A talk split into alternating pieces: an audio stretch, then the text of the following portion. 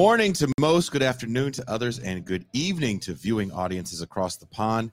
I'm Jason Miles, your host for another episode of This is Revolution Podcast. If you're new to the channel, please like, subscribe. If you're enjoying what you see, make sure to hit the notification bell as we're constantly adding new episodes and doing cross streams with other channels and adding shows. This past Wednesday, we had the monthly Mau Mau Hour with Pascal Robert, where we examine Taiwo's elite capture theory. It's now up for everyone to see. Uh, and as we stream that uh, for patrons only, uh, first, and we open up phone lines. If you'd like to be a part of that, there's only one way become a patron for as little as $3 a month or $30 for the year. You can access all the champagne rooms, past and present, and be a part of our movie night and call in segments. Now, if you don't want to make the monthly or yearly commitment, you can show your appreciation for what we do here with TIR merchandise. Usually, this is where I would go to MT to do her oh so funny East Coast merch pitch. But MT right now is missing in action. I think she's Ferris Buellering, hanging out at home, playing hooky. So send a shout out to MT. Hope she gets well soon so we can have her back on the show. As I do not like doing the merch pitch because I'm not as entertaining. That being said, let's bring in the Saturday crew. He is my homie, my co-host, my dog. He is the man of the Mau Mau Hour. He is the Pascal Robert.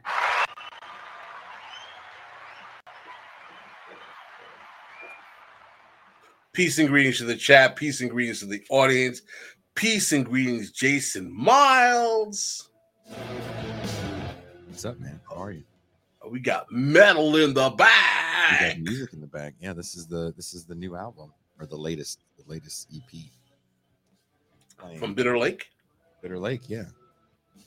Rock on, dude. Because people said the episode was so black the other day. I know all your home, all guess- your, all your, all your heavy music guys were like, Jason, what the hell's wrong with you playing Jodeci on This Is Revolution, man? You're totally wrecking our vibe, dude. Speaking of what MT calls black excellence, uh, coming all the way live from a bunker somewhere in Provo, please welcome. Put this down so I don't spill it. See Derek Varn.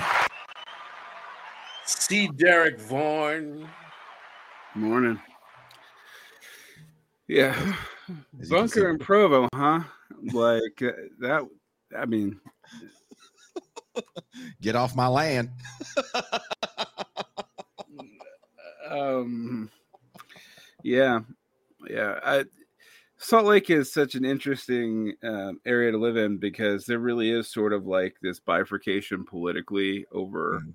Provo versus SLC. Um, some a lot of it's uh, whether or not you're a woke or anti woke Mormon, um, and then S- SLC is a lot more brown than Provo, a lot more brown than Provo. Um, Word? yeah, yeah, we, we're about a third uh, Latin and Polynesian, and Provo's like, I feel very dark there. Put it that way. well, you know, we do call you the disco mulatto for a reason there, Varn. Words I can't use. All right. Um,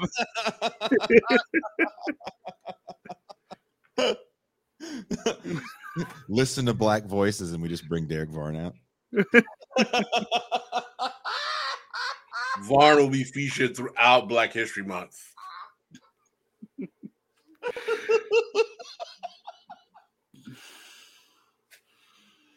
Oh, that's another thing that would probably give me a lot of trouble if I had a picture of Varn and it just said Black History Month, like the McDonald's ads. It was just Varn. Or or you you have Varn's face as Muhammad Ali knocking out Shaun King as as uh, Sonny Liston. there can be only one. What do they say about China? It's like socialism with Chinese tendencies. So Varn is like black with like Southern white Jewish tendencies. White Jewish characteristics.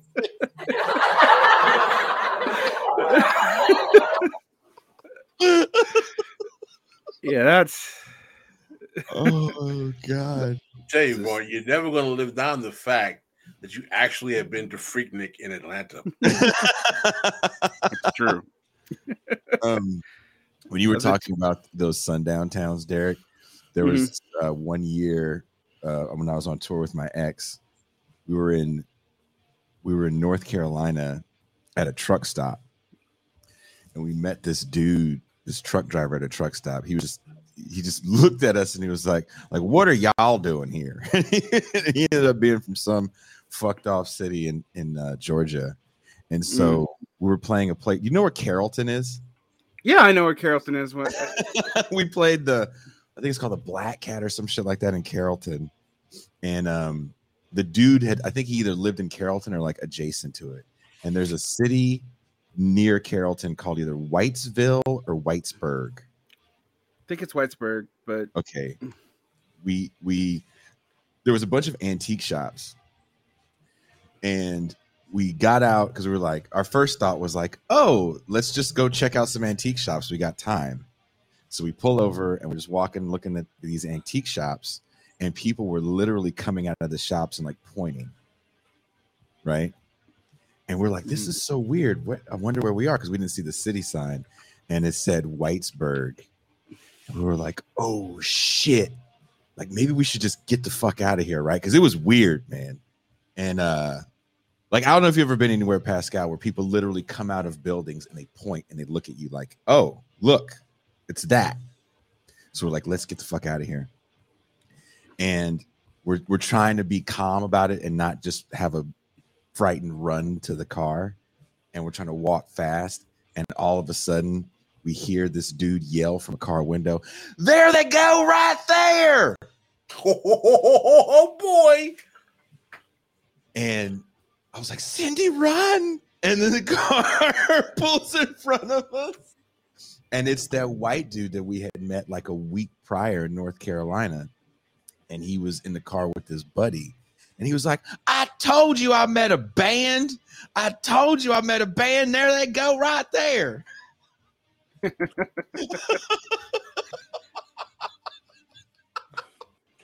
True stories. yeah, Whitesburg is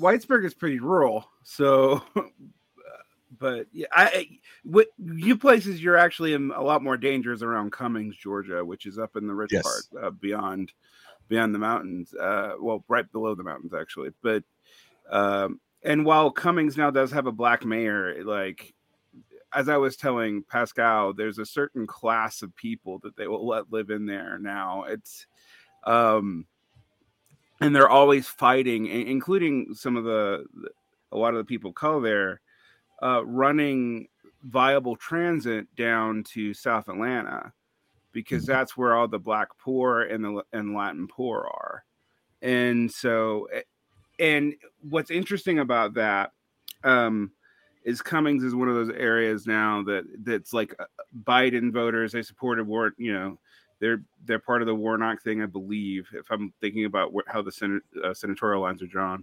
No no they are for sure because it's not drawn by ge- geography. Um but they they tend to be they tend to support Democrats nationally but they support Republicans locally, and it's all about money. Um, but it is interesting because it did start as white flight, and Cummings used to be like you did not go there if you were black, like it, into my lifetime, like like into the mid '80s. Um, so yeah, that yeah, the South is fun. Um, I- I- there, there's we it was that year that we stopped using navigation to Mm. get to to venues because navigation has you take uh, highways and Mhm. highways were built to go through towns. Right, the interstate is constructed to go over towns around towns. You're never going to go through a town. So we were just we we bought a map. I'll never forget that. After that we were like never again. Because we would always end up at two o'clock in the morning needing to get gas in some extremely frightening place where the record stops when you walk in and there's all these pictures of Obama with bullets in his head and shit. And uh you walk in and they're like, not even can I help you, just like, hmm. Hey, what are boy, you doing? Yeah, what are you No. doing? you know where you at over here? I'm like, oh, Wyoming. They're like, so yeah, we started we started using uh, maps and just taking in, even if it took you a little longer, you know, taking interstate, it's way safer. You're gonna find an actual truck stop. But yeah, yeah, I uh, that was one of the scarier times I've ever had because I've never had people come out of buildings and point like that's them right there. Not to get our culture as class on people because I don't believe in that, but I do sometimes judge people by whether or not they have a favorite truck stop. Because if they don't have a favorite truck stop, they travel by plane.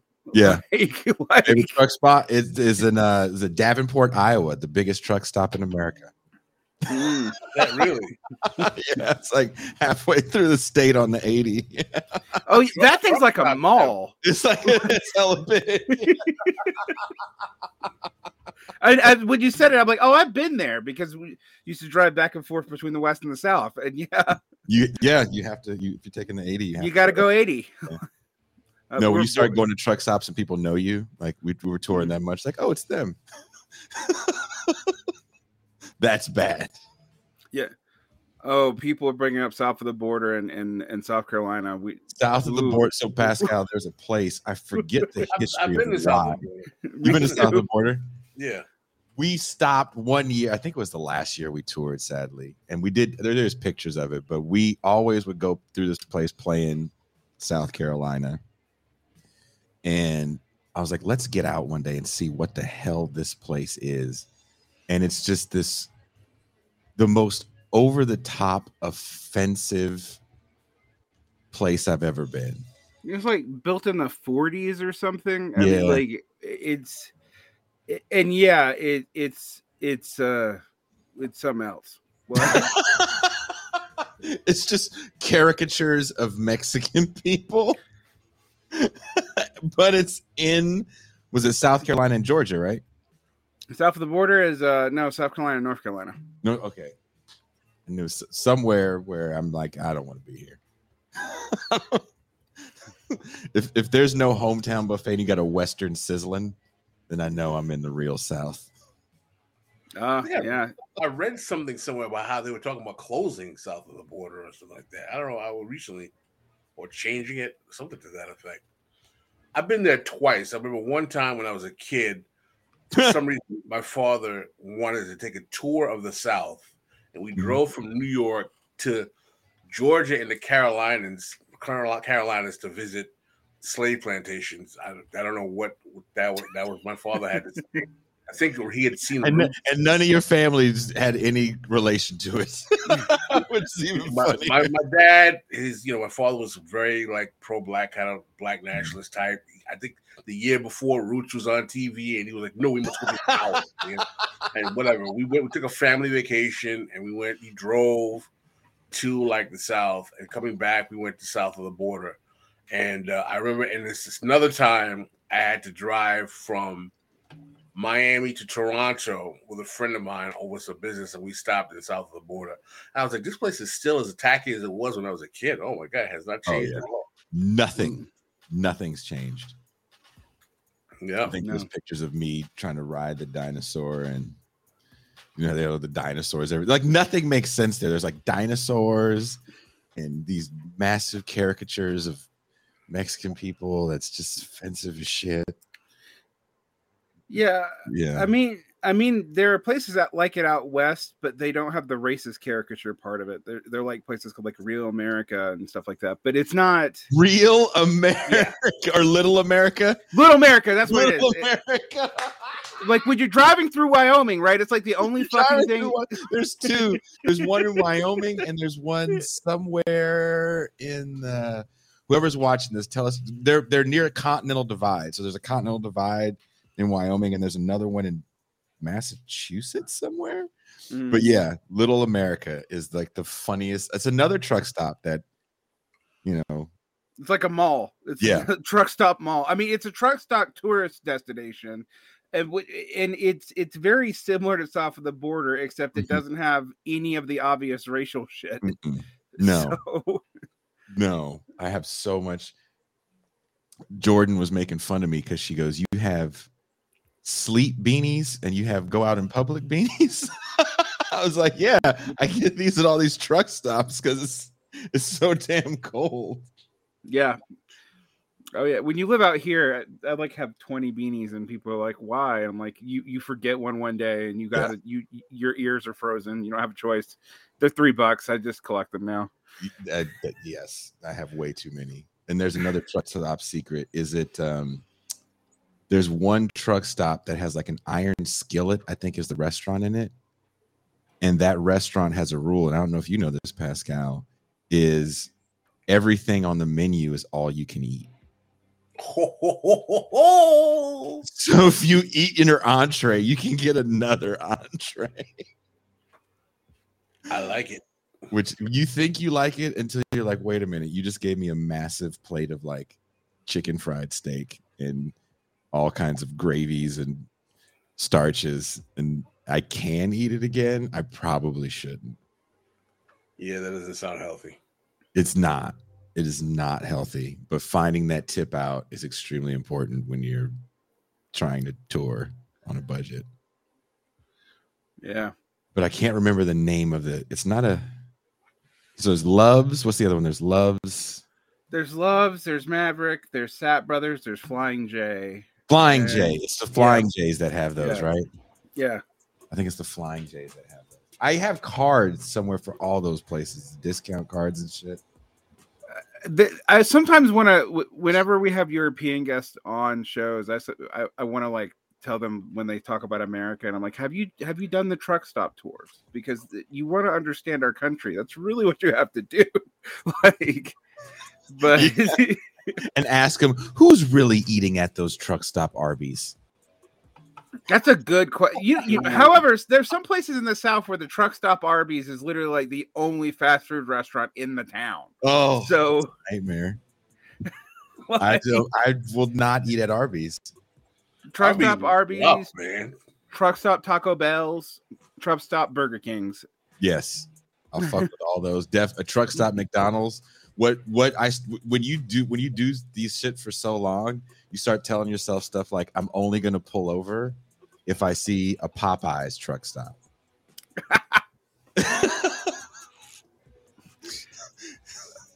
See, yeah, okay, so. So you know, Popeyes Popeyes truck stops are usually an indication of good food, but it, my favorite chicken place is a place that like I advise people not to go, and that's Church's, because Church's is you know what I'm referring to. It is always in like the most dangerous parts of town. you, can You just, lost your, you just lost your black card, Varn. Black folk don't eat in Church's. You can't, but that- but Pascal, you know what's so funny? I know you remember back in the day, and I don't know if this hits your neighborhood, Var, and they were like, you can't eat at Church's because they got shit in the chicken that makes black people impotent. Like just black people, like some sort of like me. No, I remember all the conspiracy about, about how like Church's were out to get black people, and I sometimes think they were. they were true. I get why because you only ever saw them and in like basically you would hit MLK Boulevard in the south, and you know the MLK Boulevard's always like the poorest boulevard in the city. Yeah. Um. And and as soon as you started hitting to where, uh, there are houses made of cinder blocks, you're gonna find a Church's. Like, like that was always true. And I have no idea why it was always true, but yeah, I, Someone says Church's is ghetto, but you're not getting a 24 piece for ten dollars anywhere.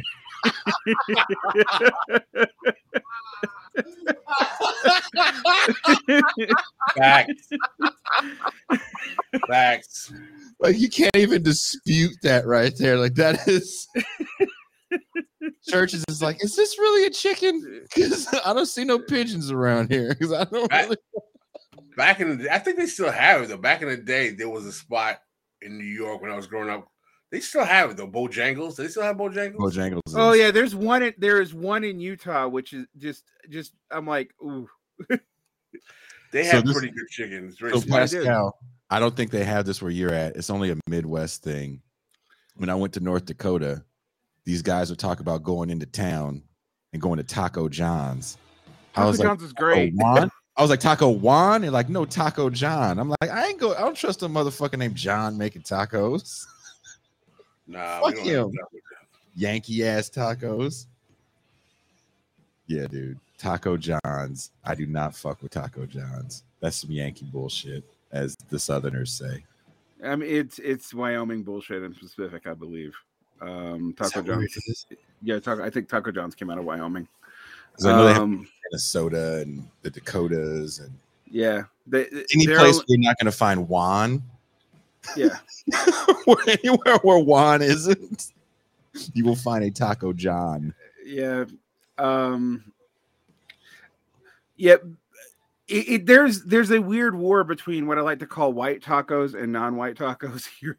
so see, What the hell are So- tacos? Tacos without flavor?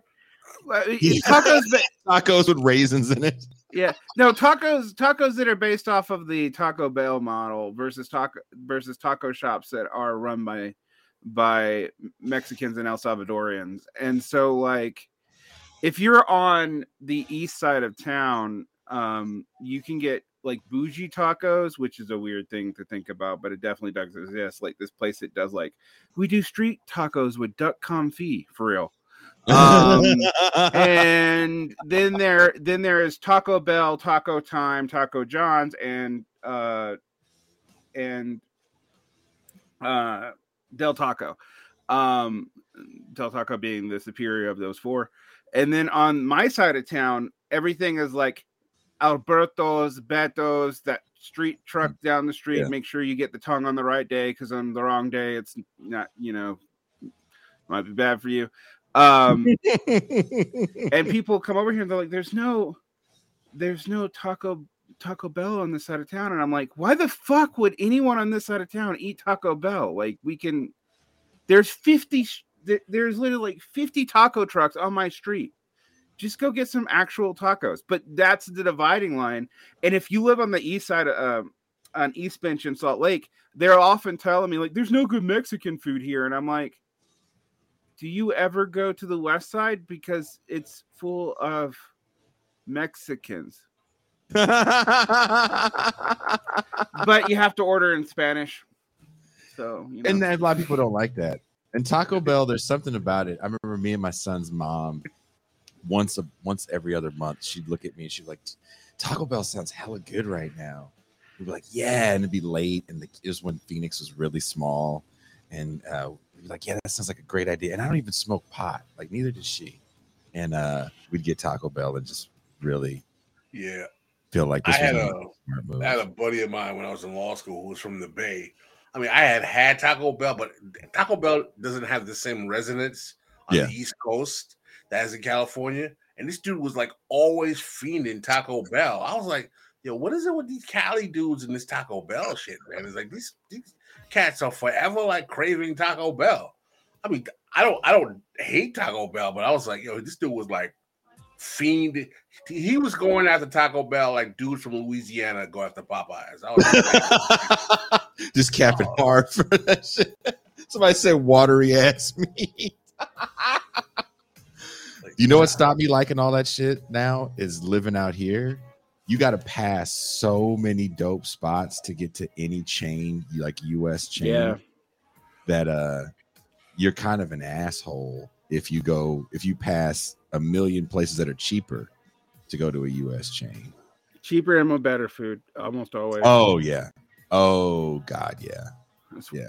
I can imagine you guys like you have what we consider gourmet Mexican food, like me, yeah, me and Ben went out last night, and we uh, we were looking for this one place in particular, and uh, it happened to be closed. And we had so many options, we didn't know what to do because it was kind of a slow Friday downtown, which is a beautiful thing. uh, Andy Williams says Cal- California cats like racially ambiguous women and Taco Bell.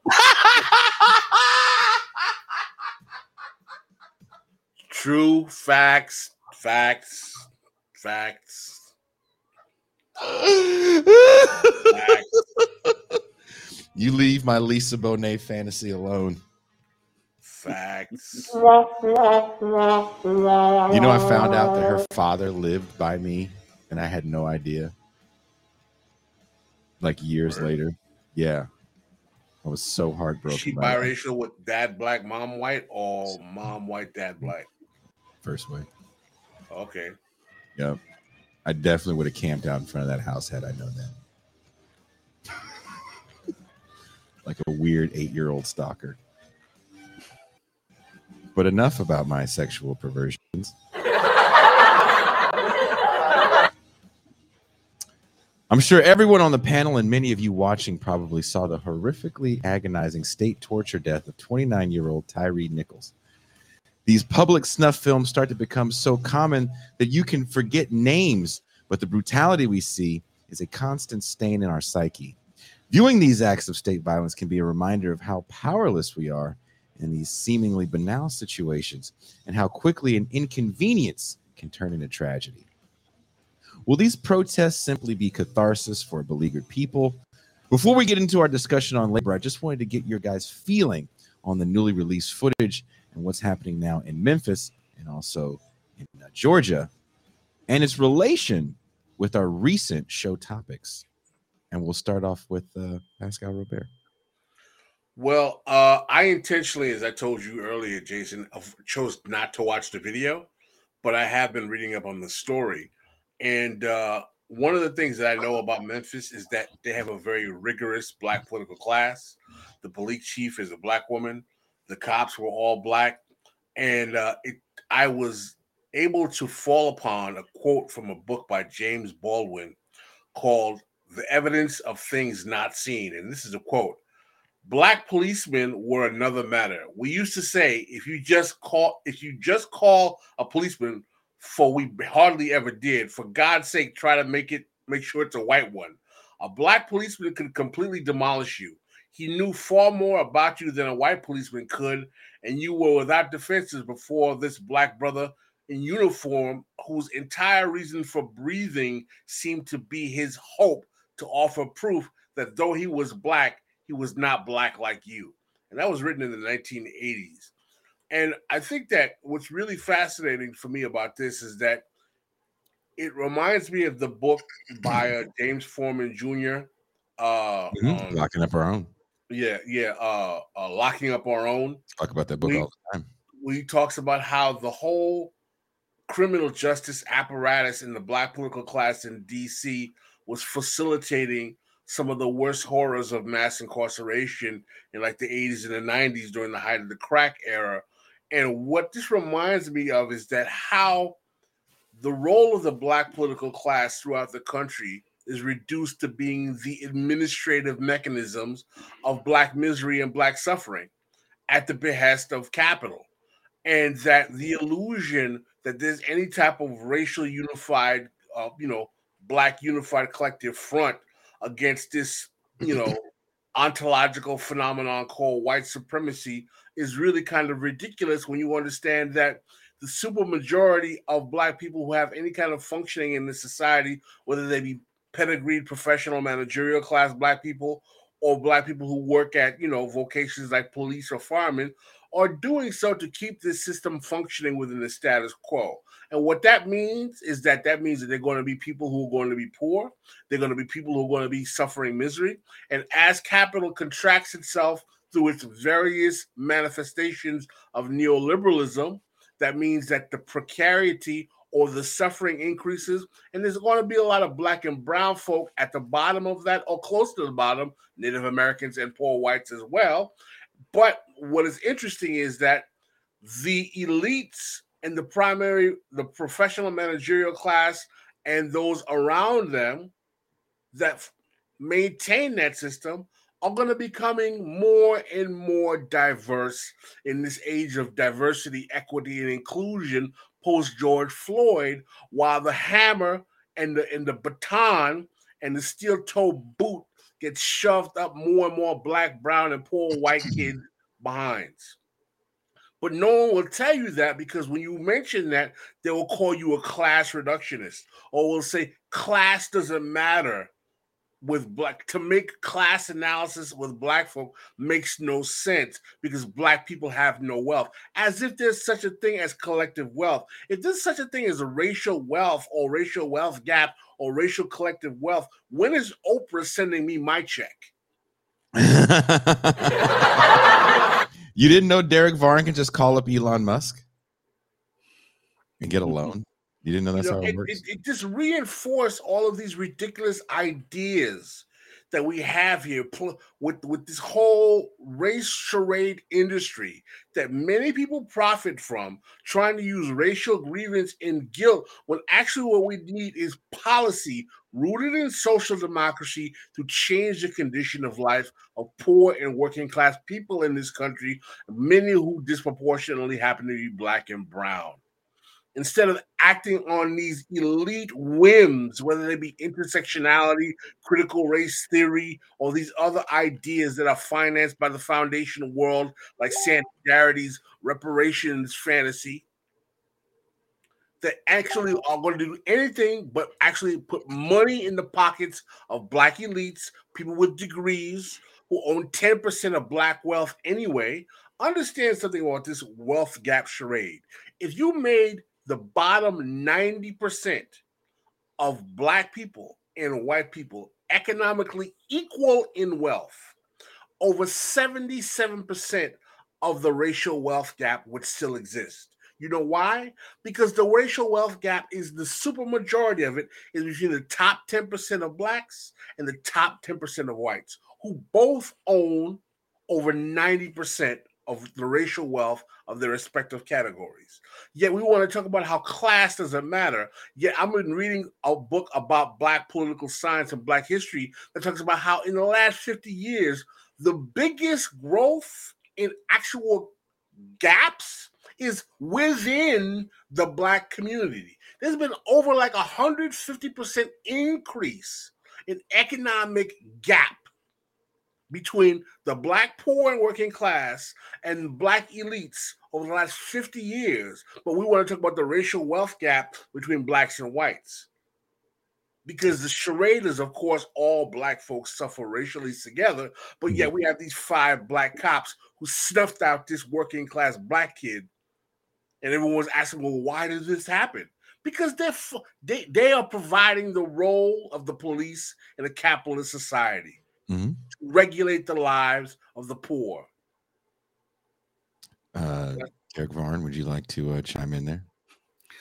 You know, I, I think a lot about this because it's actually relevant to when we talk about labor, but um, and I'll talk about how it's relevant um, uh, later. But one of my political awakenings um, that I admit was part of turning me uh, conservative for a brief time in my life. I've talked about one half of it a lot, which is the going to the battle for Seattle, then going to Sea Island and being disenchanted with um, with left liberal activists um, before we called them that. You know, we just called them radicals back then. Yeah. But but um, the other thing that got me is I have really been invested in anti-racism for most of my life. Um, but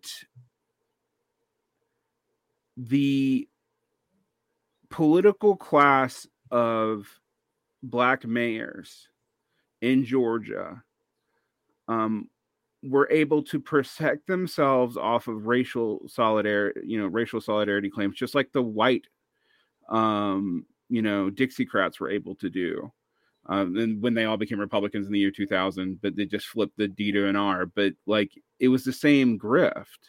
Is you could play up the racial solidarity and completely suck all the wealth out. I mean, literally suck all the wealth out of your town. And and you know, I thought it was primarily a white phenomenon.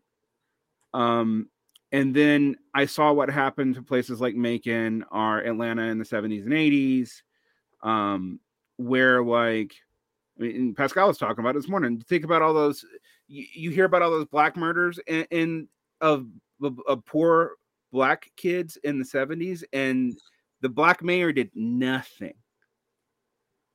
Like, well, it's because he's light skinned. It's Maynard Uh, Jackson. yeah. A- a- And so, and so that was that was a political awakening for me. And when I would try to talk to people about it when I was in college, they would just and a lot of them were were um Rust Belt Yankee uh transplants to the south because at the time you know the rust belt was you know how you meet people from michigan and ohio everywhere in the country because their economies basically run on tears well like um uh so like so you had all these immigrant like like intercountry migration down to the south mostly a- and they were they were kids you know upper middle class kids um who would come down there and, and we try to talk about race relations and they would just say the dumbest shit. And a lot of it was based off not understanding power dynamics within the communities and how they were just not involved at all and they're like well we don't have a black bar and a white bar in, O- in my town in ohio and i'm like one a you don't have enough black people to have a black bar in, your town in ohio unless you're in cleveland or a major city and two and probably more importantly, you don't really understand that there are two completely separate apparatuses here, both very interested in extracting a lot of resources from everyone involved. Um, and, and this doesn't even get me on the fact that like the biggest encounters I've had with the Klan were in were in Pennsylvania and Ohio. Uh, because my parent, my mom moved up there for a little while, and then I I married a Pennsylvania woman when I was really young, um, and lived with her in Johnstown. And and so like the racial and class narrative around this is like fundamentally dishonest Mhm. um and it it blew my mind and kind of i didn't know where to go and so you know um i ended up in con- in pretty conservative land uh for a while um that's I think, and I think that's a lot of people's awakening is when they hear this talk. I've been talking about this with like the the um, black and brown disaffiliation with progressives. Okay, like while there's not been a whole lot of change of racial identification with the Democrats yet, there's been a massive uh, like removal of identification with um, progressives and leftists amongst people of color, according to Pew polls. And the economic issues and stuff haven't changed. But I think a whole lot of people now are just seeing how hollow a lot of this rhetoric is that, like, okay, we have a highly, like, you go into, I went into a Barnes and Nobles and I was like, oh, we have all these Nigerian names on the shelf now and this, that, and the other.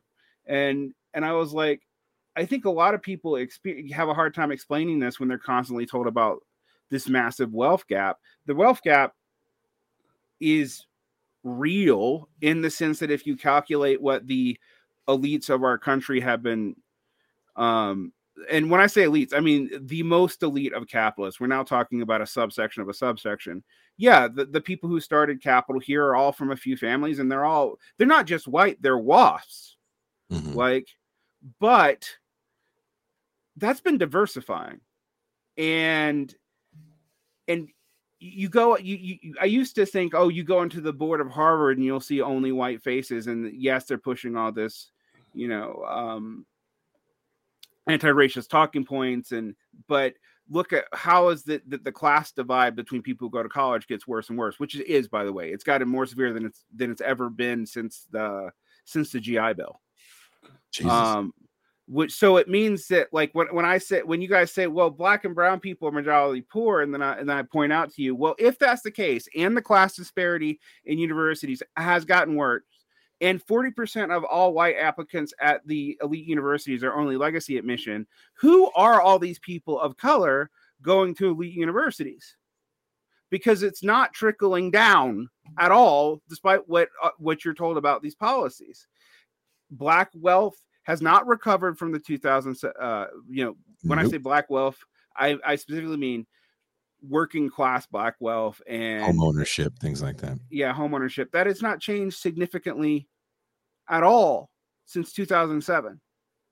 And and so and, and in fact in some ways it looks to be getting worse so that totally comports with what pascal is saying that like there is there is the development of a black um quote upper middle class a back a black bourgeoisie mm-hmm. and while i don't normally throw words like comprador around because i don't know how nationalism is going to work on racial lines in in north america they kind of feel like a comprador class that's been able to get everyone on their side um, in a real sense by also using the fact that they look like people who are really suffering.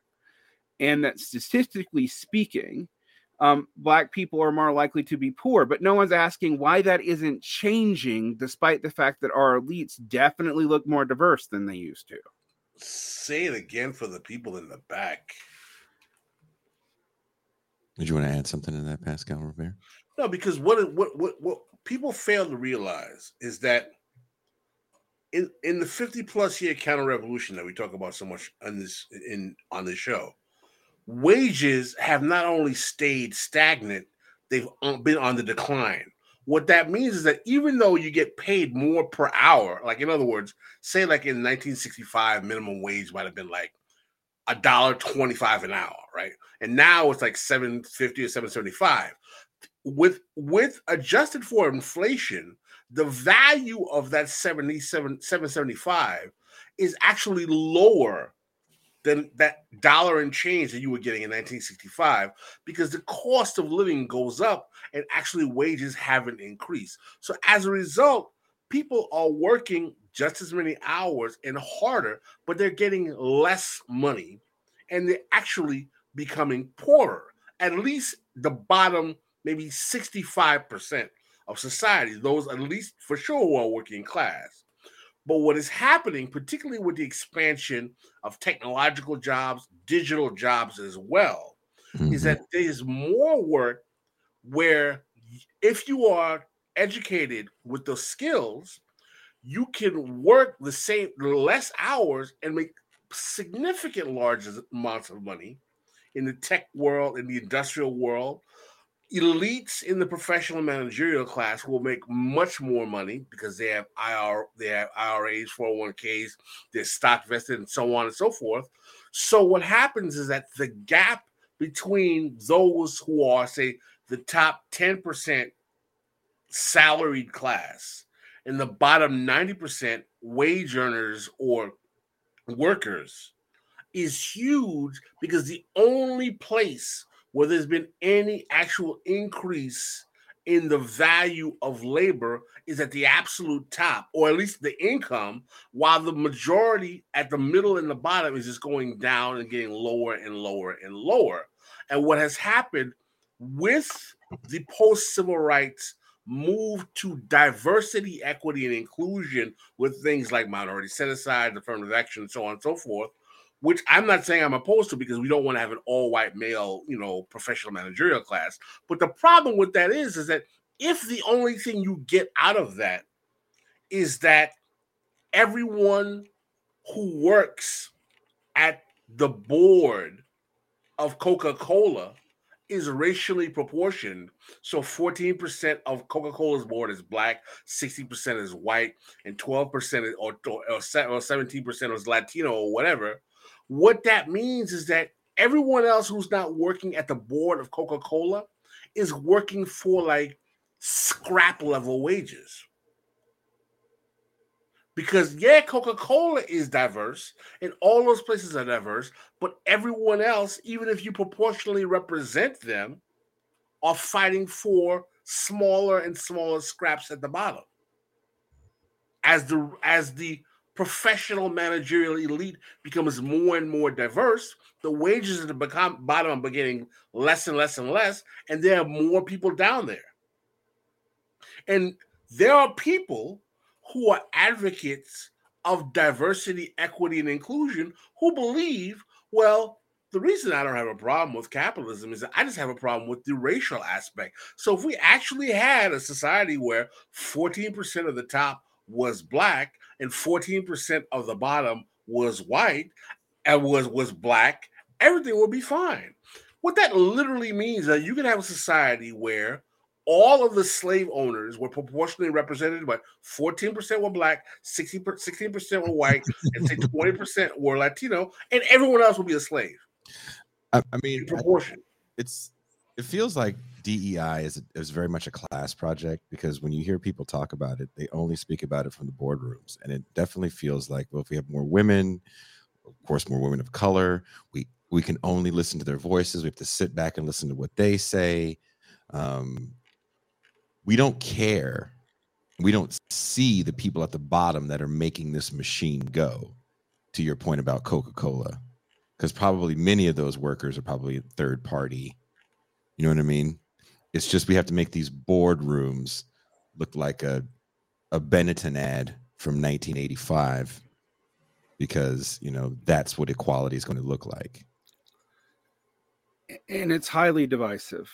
Um, so one of the things that I, you know, that the DEI has been used to do here is because of one of the points of Ibram X. Kendi that we should remove anti-discrimination clauses so we can discriminate for race, particularly to uh, to promote certain uh, certain races over others um, and lay off people based on racial qualifications and under an overrepresentation in the market. Um, this gets brought in to my union all the time. It comes down from the national uh, leadership a lot.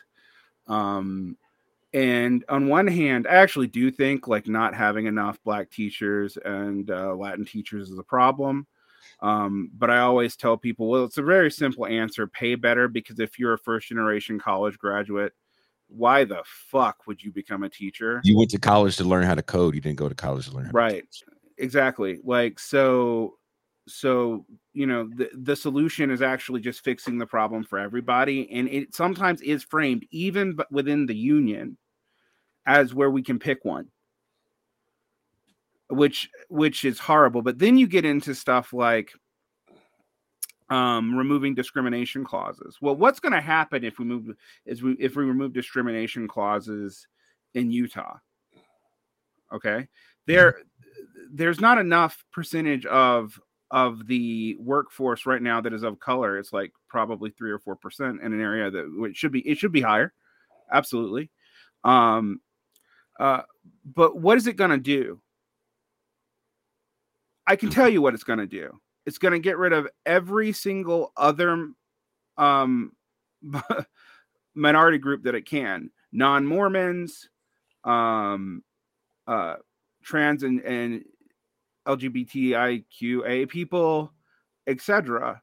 Because if you remove it for one, you remove it for everything. And those people are actually more represented in the workforce than people of color there would also be a lot more, and we have a ton of it anyway, laying women off for being pregnant.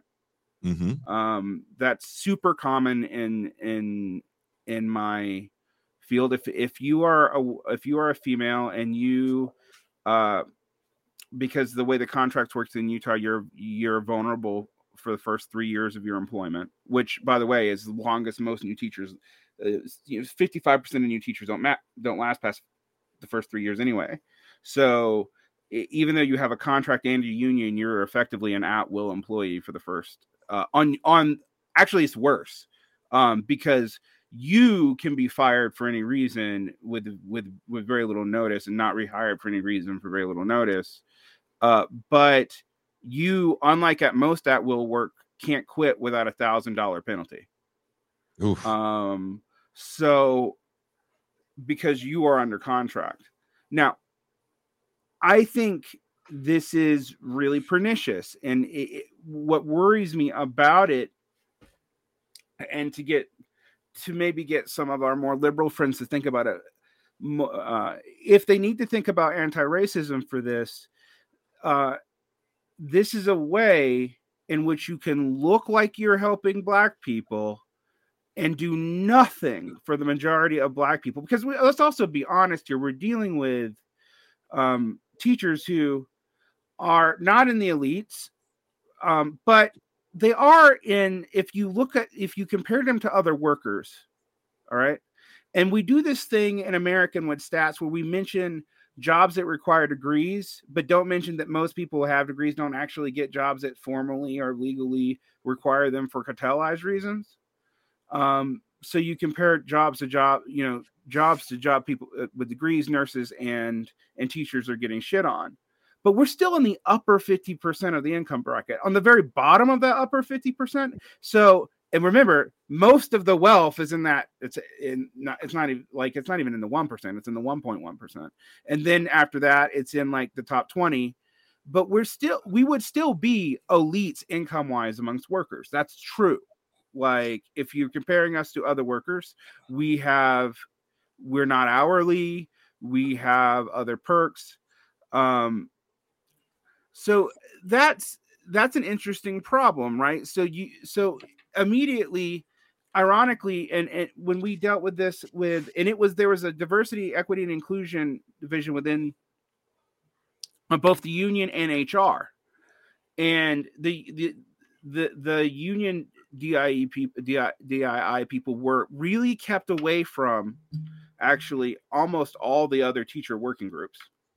All right, which is interesting and there's suggestions that we do stuff like pull pull anti-discrimination clauses from our contracts was was immediately divisive. It didn't work. It's only been tried in one city in one place in the united states and that's been all over the conservative news. The left wing and liberal news despite the fact that they you know supposedly sign on to this uh, critical race theory interpretation have not talked about it at all because also at public institutions this is blatantly illegal like you can't you can't actually take out an anti-discrimination clause from from the uh, and put a and put a priority hiring firing clause in without breaking without breaking um, prior interpretations of of court statute from at the civil court at the Supreme Court level.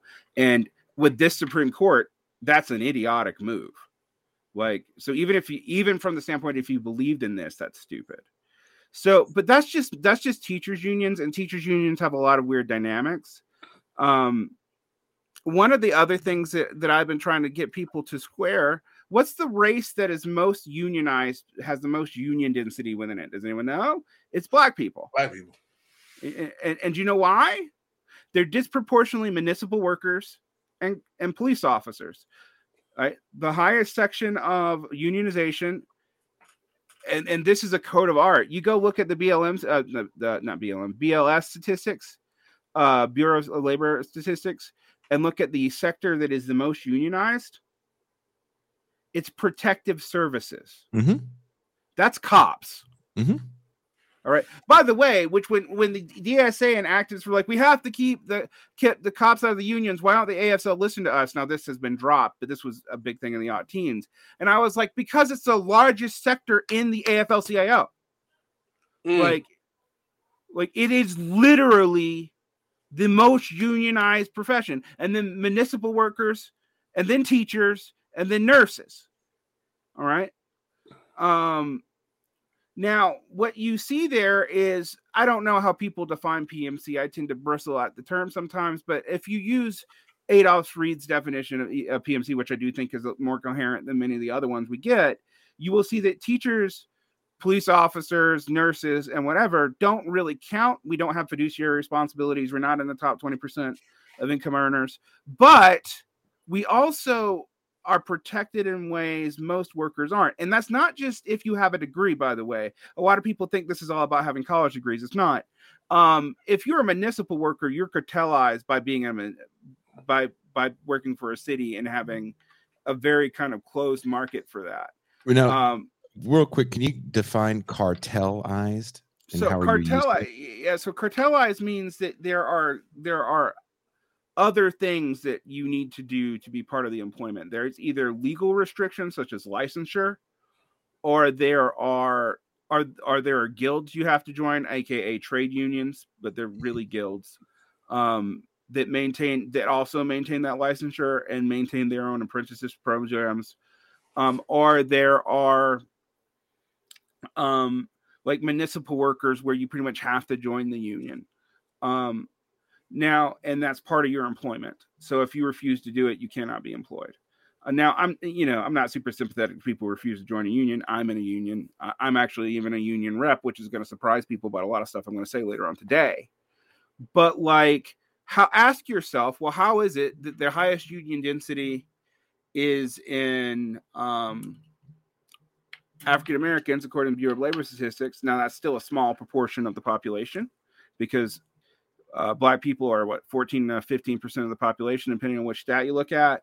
Mm-hmm. Um, so 30, 40 percent union density in in that field still going to be like maybe three or four percent of the population. Um, but there's a real sense that um, we say that union people, uh, unionized fields get better, get better pay, better benefits, better jobs, and they do. Okay, but how does that square with the other stats we know about wealth? Well, it's because these, even in areas where there are high union density, like municipal workers, the unions aren't growing in fields where they already exist. And so, even though, for example, we talk about like the black working class, a lot of it is actually in unions. Um, a lot of it just be, still being a significant minority, but that's that's not here nor there. And why they're in unions is actually, you know, for people who think that we don't think racism is real, is racism because the anti-discrimination laws in the 60s and 70s were were actually respected pretty much by the federal government, but at at will to work states or at right to work states, and those are not the same thing. Um, you you discover that well outside of it's outside of uh, government jobs it was so hard to prove discrimination despite all the laws that that that was the main way for for black men in particular to get stable jobs was to go into government work a large part of it being policing our military that's the joke in uh and I'm gonna get you sucker. What happened to all the revolutionaries? They all got government jobs. but let's pivot to the topic of the show today. Is there a labor resurgence? Uh, with much hype surrounding Starbucks unions and several wildcat strikes in industries, is there a resurgence in labor? According to the Bureau of Labor Statistics, union membership fell and has been falling for decades. Uh, is there still a bit of a social stigma to working in the trades? as much as we hear people talk about the working class in, in these circles, how many actually want to work in these fields? Learning to code was to be the pathway to financial freedom, but that has led many into student debt bondage. Trade labor is down. People don't want to be pipe fitters and carpenters, even though the salaries are good and there are medical benefits and pensions. Cornell study showed that a non college educated union worker will earn more than a college graduate non union worker, yet still there is a large vacancy skilled labor. While we can be excited about the unionizing efforts of Starbucks employees, for many, that's a transitional job. Will many of these people be dues paying members once they've been integrated into the corporate workforce and possibly become PMC? Derek and Pascal, I'm sure you have a lot to say about this topic. Pascal, you want to go first? Because I'm going to just be spitting stats and facts for an hour and talking about what they mean. well, I think that that that's first of all, I think that the uh, as we usually do on this show, we defer to expertise. excuse me, we defer to expertise. I mean, not only you a union member, but you have a position in your union, so you know you are uh, definitely in a position to discuss the role of labor and union movement. Uh, I, uh, you know, I'm the child of a of, of a union member. I'm a, I have great respect for unions. My mom was a member of 1199 Nurses Union, and uh, I think that there's an aspirational desire for unions to return to return to ascendancy in this country. But the reality is and I, I posted on my Facebook about Janet Yellen making the, this, the statement that unemployment is about disciplining labor. Yep. And I've made the statement on the show that so is increasing interest rates. about disciplining labor as well, partially. Uh, yeah, th- yeah, that's I agree with you, but I also think that the, the raise ending QE and raising interest rates is also partially about sucking up a lot of overexcited rentier capital. But it has the sided benefit of the way it's being targeted as to really hitting the workforce. And by the way, when we talk about like the coding PMC, uh, that's who's going to get hit first, and we're seeing it we're actually seeing that explicitly right now. I mean, tech companies are so panicked; they're they're they're laying off so many people well, and yeah, hiring them back. It, it, I, we have to also talk about the fact that when you have a financial windfall, like a lot of these companies had when they were hitting their trillion dollar status, um, and the CEOs were becoming billionaires, you hire a lot in the middle. You hire tons of marketing people. You bring on larger sales staffs. Um, and that's who's going to get cut first. A lot of the middle. Yeah. So so uh, Pascal, I agree with you, but what what if you really wanted if they were really interested in disciplining um a bunch of uh, rentier capitalists, which is kind of how they sort of sell it. Um, although it's actually amazing how much Jerome Powell and John Yellen just admit they're after the working class. What they would also do with raising uh, when raising the interest rates would be to increase taxes on high incomes, and which which isn't necessary to fund anything. I'm not. i I'm I'm actually not a true MMTer, but that that that, that statement they say is true. Um, but would suck up a lot of of the the literal power that this money affords a lot of the rich, um, and they would be increasing various programs to support the working class during the transition. So there could be a way they can do this, but because of the way they because of the way we've structured uh, fiscal and monetary policy in the United States, um, and in most of the world, it's not actually just a U.S. problem. It it makes it seem like fiscal policy is not a political problem, and that the fiscal apparatus, or excuse me, monetary policy is not a political problem, and fiscal policy is and that the monetary apparatus is just objectively act, acting to laws where they're increasingly trying to um, increase the unemployment rate. And the reason why actually is because um, the shift to economic nationalism has made the demographic uh, precarity of almost all the world. Um, and and in this, uh, China and East Asia is implicated too. It, it is literally just like the only place that it's young right now is in the global south, and in even and even that it's like specific spots. Um, and that just means like there's more children being born than than old people, and that's part of the global instability right now.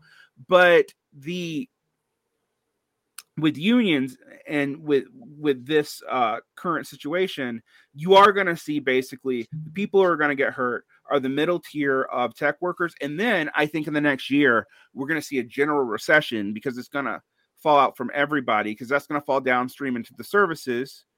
And while our productive sector is highly productive, and I want people to understand that the US is still the second largest manufacturer in the world, and it's integrated in with the Chinese system still, despite in this what is seemingly like accelerated partial decoupling.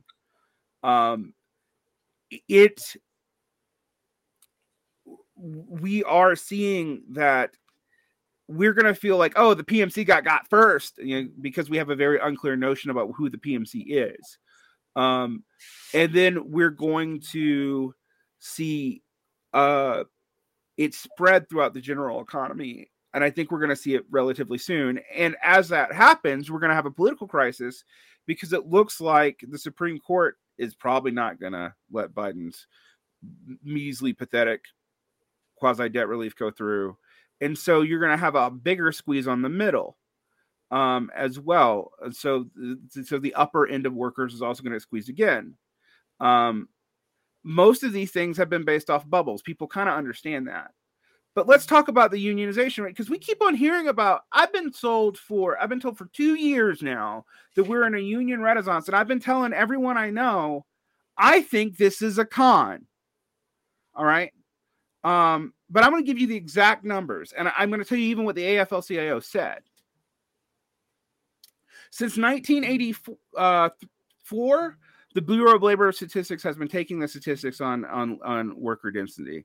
There are other ways to find out the stuff before the 80s, but that's when it started getting measured. Now, I know that you know, and I know that 80, 1984 was not a high point of union activity in America. The high point of union activity is in 1957. But we don't have government stats for that. There are ways to get those stats, and I'll get to that later. Union membership right now is down from his its historical low in 2001. So, and strike activity is actually just returned to pre 2019 levels, which is still historically very low. Okay. So you're hearing about this uh, this uptick in strikes, and in some ways, it's real if you're only thinking about the world before COVID. I mean, right after COVID, excuse me. Um, we actually saw a real uptick in in labor militancy and strikes in 2018, 2019. Um, but since then, we're just returning back to levels that are like 2015, 16 levels. Um, union membership was 10.3% in, in 2021. It's now 10.1%. We lost 0.2%.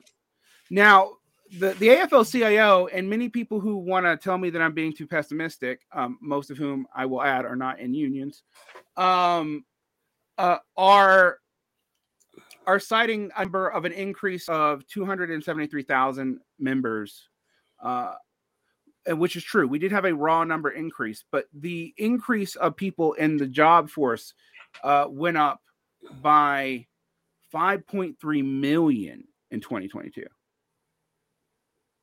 All right. Okay. Now let's look at where this growth is at, though, because we hear about the Starbucks unions. There was 643 uh, union authorization votes last year. Um, over half of them went through. That's actually unheard of historically. But then why are we still down? Well, a third of those union authorization votes are literally Starbucks. Literally Starbucks. All right. And the average Starbucks team is 20 to 40 people. So each of these union authorization votes is for a smaller amount of people than historically they have been. Now, this is not good or bad. I just I just want you to understand that. Furthermore, restaurants are are the least unionized part of the uh, the workforce. They're about two percent. Now, I want you to think about why that's the case, okay? Because because it's it's it's obvious when you think about the structure of those workforces. Um, most restaurant work is dependent on it its labor being transitory, except for management. All right. Very few people work at the same service industry job for more than two or three years. Those those jobs are actually very low profit rate jobs and i can get into why that is too but that's not here nor there.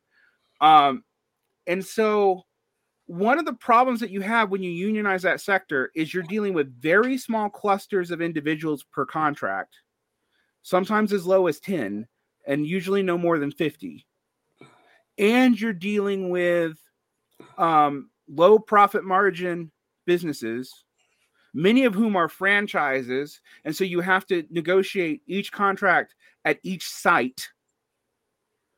Um, now, that's not true with Starbucks, but Starbucks's contracts are still going to be done site by site. So even if you have, say, a regional contract for everyone in a, in a, in a metropolitan area, um, you're still going to be dealing with small groups of people. So you're still going to be dealing with three or 400 people who probably won't stay in that field. Um, in an in, in an area where a lot of the workforce is going to be scab labor because it's ununionized and people can come in, and so there is a way to undercut these people.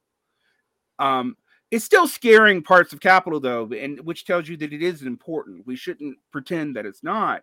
Um, but it doesn't work the same way and doesn't indicate any massive movement in the overall workforce. That's just a statistical fact that you have not been hearing. I went through on my own channel and went through the the various liberal oriented. I went through Vox.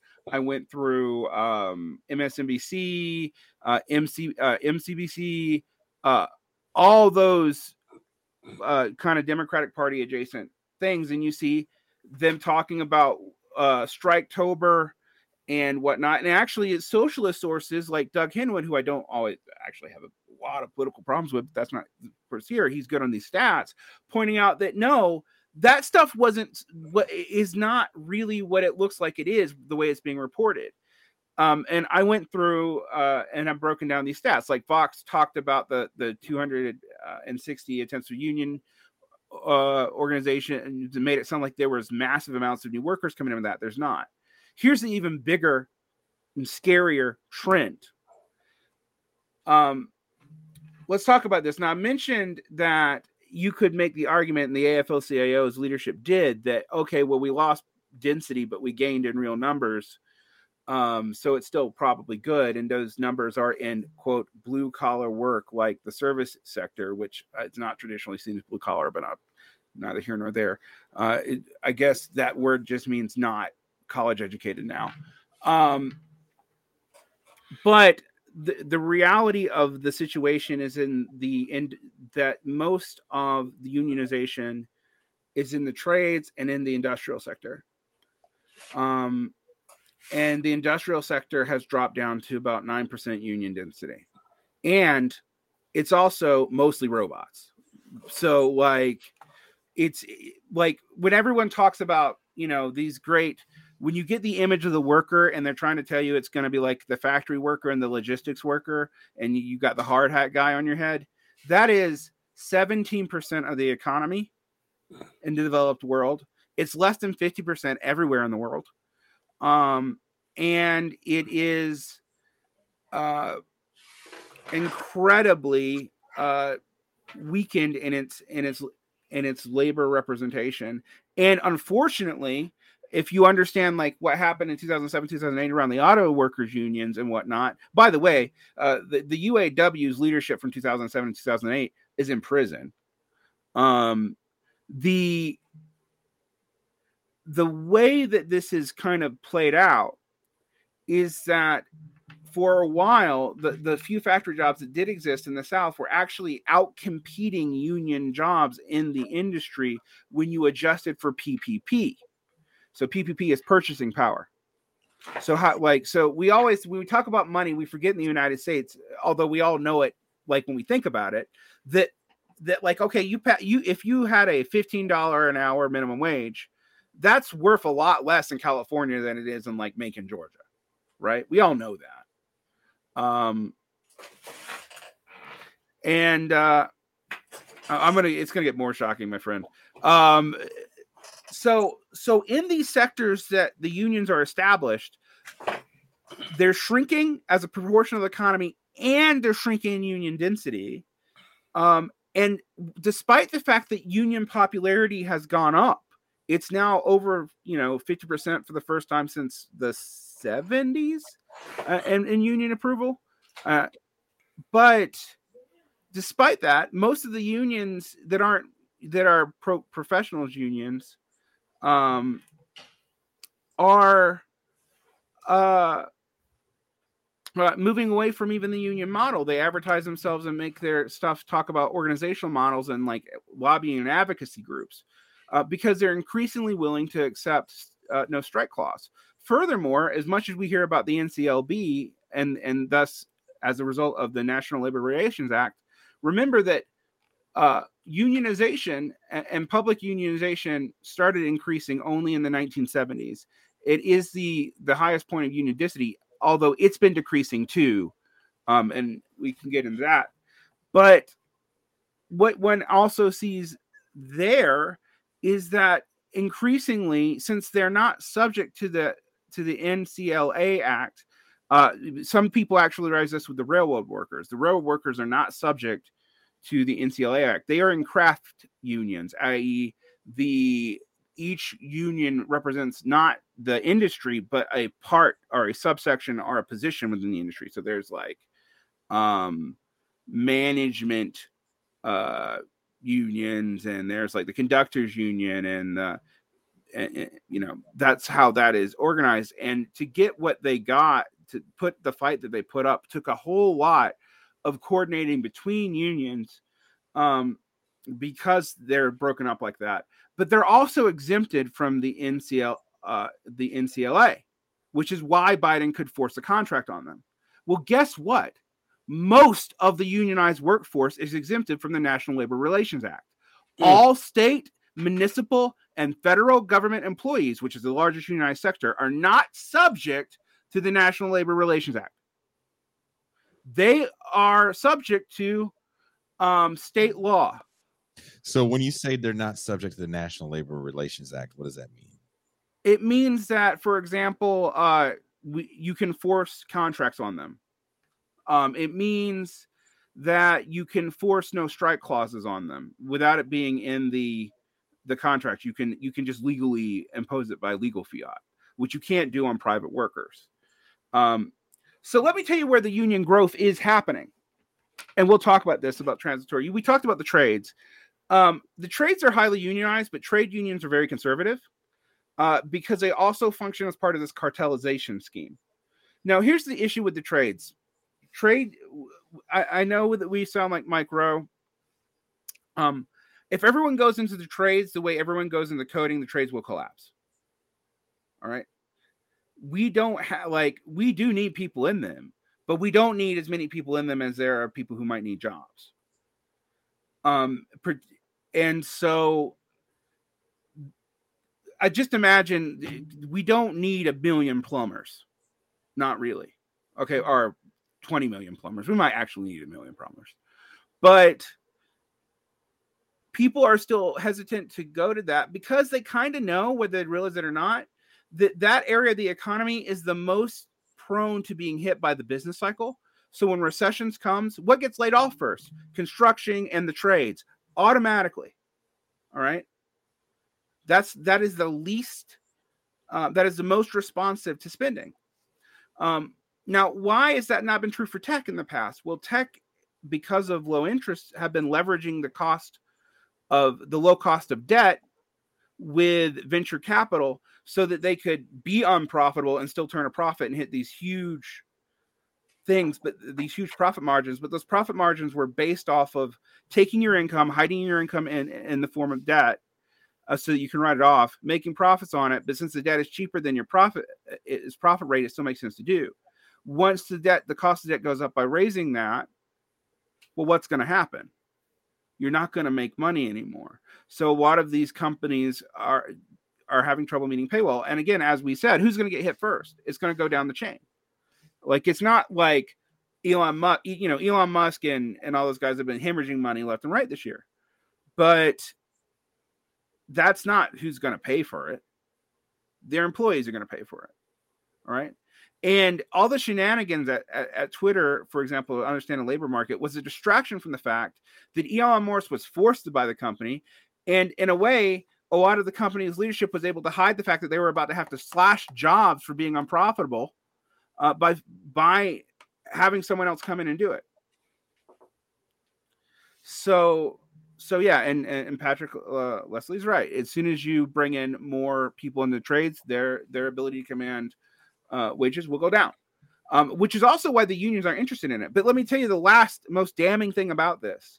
So the growth in unions has been mostly in actually in academic workers, specifically not in adjuncts and long-term academic workers, but in TAs. Just like with um, the uh, restaurant workers, that's a problem. And why is that a problem? And why would unions be interested in that then? Because unions are notoriously bad at like not going after new workers because they don't think they're going to stay in long enough. Um and so like they, they don't bother all right? This is this is known. This was talked this was a major contributor to what happened with the uaw in 2007 it's also part of like teachers unions often have trouble convincing themselves to recruit new teachers because like i said we lose 60 50 to 60 percent of them depending on the state within the first three to five years. Um so you know they're not going to be long-term dues pay- payers anyway but why don't they care all right. Why does not the union leadership care and why are they focusing on these transitory unions? Well, from the standpoint of professional leadership, if you got someone who's going to be in your union for only six years, they're not going to develop organization skills. They're not going to be able to stay up in the union, but they will pay dues, and you will and you will be able to negotiate with them. All right, but a TA necessarily will only have that job for at most six years, and likely more like three to four. And for many of the TAs in the humanities, that's going to be the only academic job they ever have. All right. Now, they do need representation. They do need unionization. I am not saying they don't, but I want you to think about the structural implications of what that means. If you're these unions are not represented by like new TA unions a lot of the times. They're not like Amazon United. They're going into things like the S uh, the SEIU and and largely actually the, the UAW, the, the National Auto Workers Unions. Now, why is the Auto Workers Unions wanting to do that? Well, they can't grow in their own sector. And these people also aren't going to be competition ever to union leadership. They won't. They're only there for six years. So the union leadership can take these people in, advocate for them. And in the case of the most recent strike, a strike that I didn't even hear the left talk about that much, it was the largest strike in the country, was the UAW UC strike. Well, the UAW claimed victory very quickly, but they didn't get any of the ass of the workers of the TAs. They didn't even get a cost of living adjustment. All right. Now, why doesn't the union leadership care? Because the unions themselves are invested. Their their net worth has doubled since 2010, despite the fact that they don't have members. They no longer care if they need members. All right. And if you can get members from short term areas and transitory workers, that's even better because they're not going to be a threat to you. Now, I know it's not fun to think about union leadership as a threat to people in unions, but there is a tendency towards bureaucratic drift and oligarchy in unions. We all know it. It's part of why unions became super unpopular in the 70s and 80s. And that's when we started seeing the union organizations building up their backbench from um, things like investments and in now in land holdings. Now, that's not particularly liquid, but it means they're not using their money and have no incentive to use their money to get new people in the fields that are fair that they already exist in, and they're growing in fields that are going to be temporary. But that doesn't change that makes it where you have a constant churn of membership, but they're not going to stand to to build up new skills and really become other union organizers. That is why the Amazon United thing is different.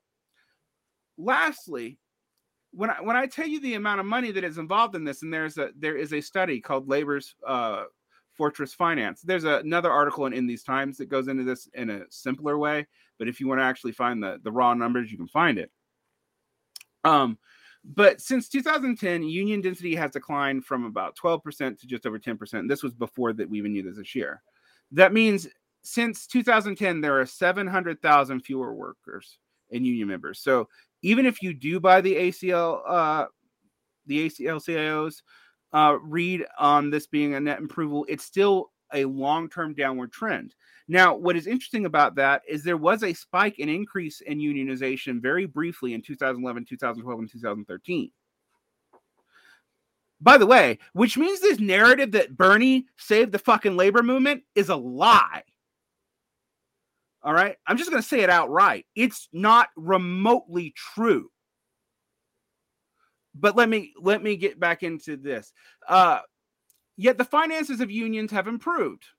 In, 2000, in 2020, organized labor has three, uh, $35.8 billion in assets with only 6.8 billion in liabilities, leaving a net of 29.1 billion dollars in assets. This figure has almost doubled since 2010. The growth has been uh, has been primarily by increased dues on income with some raises and salary rises as well as long-term investments but the long-term investments are what make it secure. So this has led to things like in my union now rural workers are overrepresented in my union who are highly conservative. So people go well why don't the unions fight more? Well, if you're in a very conservative area, the usually you actually have suppressed it's low population, so you have suppressed uh, property values and whatnot. Although not that suppressed anymore, but still uh, your your union dues can be much lower than in the cities. And since they're collecting these dues and not doing anything with them but investing them, what do you think is happening? So it also means that it's cheaper for people in areas that that are not as precarious, such as suburban schools, etc., to be in a union. So ironically, the places where it is most expensive to live uh, are not unionized. Now, there are three exceptions to that, and this is where most of the union workers in the country are New York, California, and let me look at the Bureau of Labor Statistics real fast because the other one's weird Hawaii.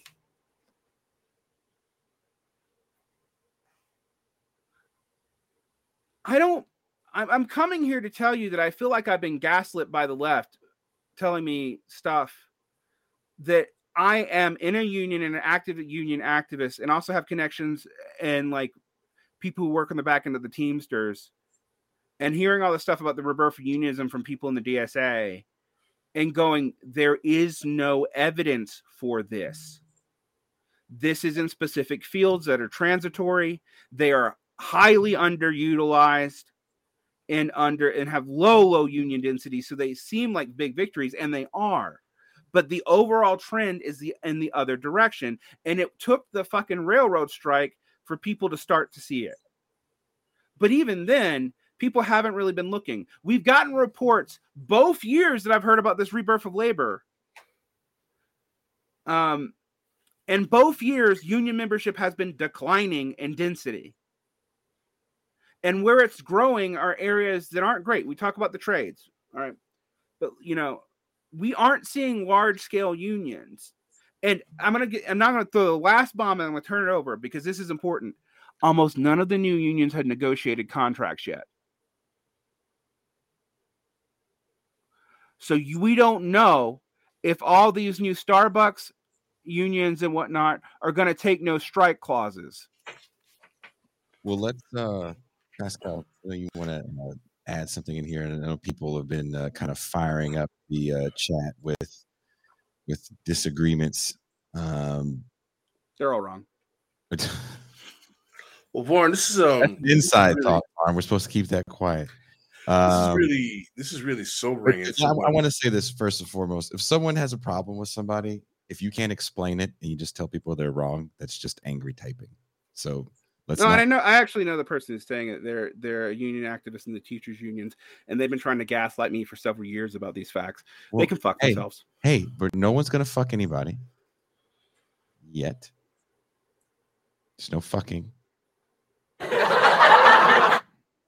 but I want to open up the phone lines. Fuck free phone lines, by the way. Oh wait, we're doing phone lines today. I'm down to open up the phone lines. We can have a, a fun discussion we are an hour and a half into the show. Phone lines uh, open with Varn. Get your guns and, out. And uh, this is what we call the Saturday free show because we don't go behind a paywall and open up the phone lines just to give you guys a taste of what we do here on TIR on our Tuesday and Thursday shows when we open up the phone lines and also the Mau Mau Hour with Pascal Robert. I am going to open up the phone lines. So, Pascal, while I go do that, you and Varn be entertaining without – any fucking. That wouldn't happen. No one's gonna fuck anyone. No one's gonna tell anyone to fuck themselves. My mom says we need to stop cursing on the show. No one's gonna tell anyone to intercourse themselves. Don't intercourse yourself. While I open up the phone lines. Your mom is correct, and I need to stop saying that in the N word. We coming. Th- See, stop myself. Varn, I have to tell you, I'll be very, very frank. This is an extremely, extremely um, controversial position because so much of the posturing on the contemporary non existent left is based on the illusion that we're having this resurgence of labor activity in the face of the fact that the whole progressive Sanders phenomenon has collapsed on itself.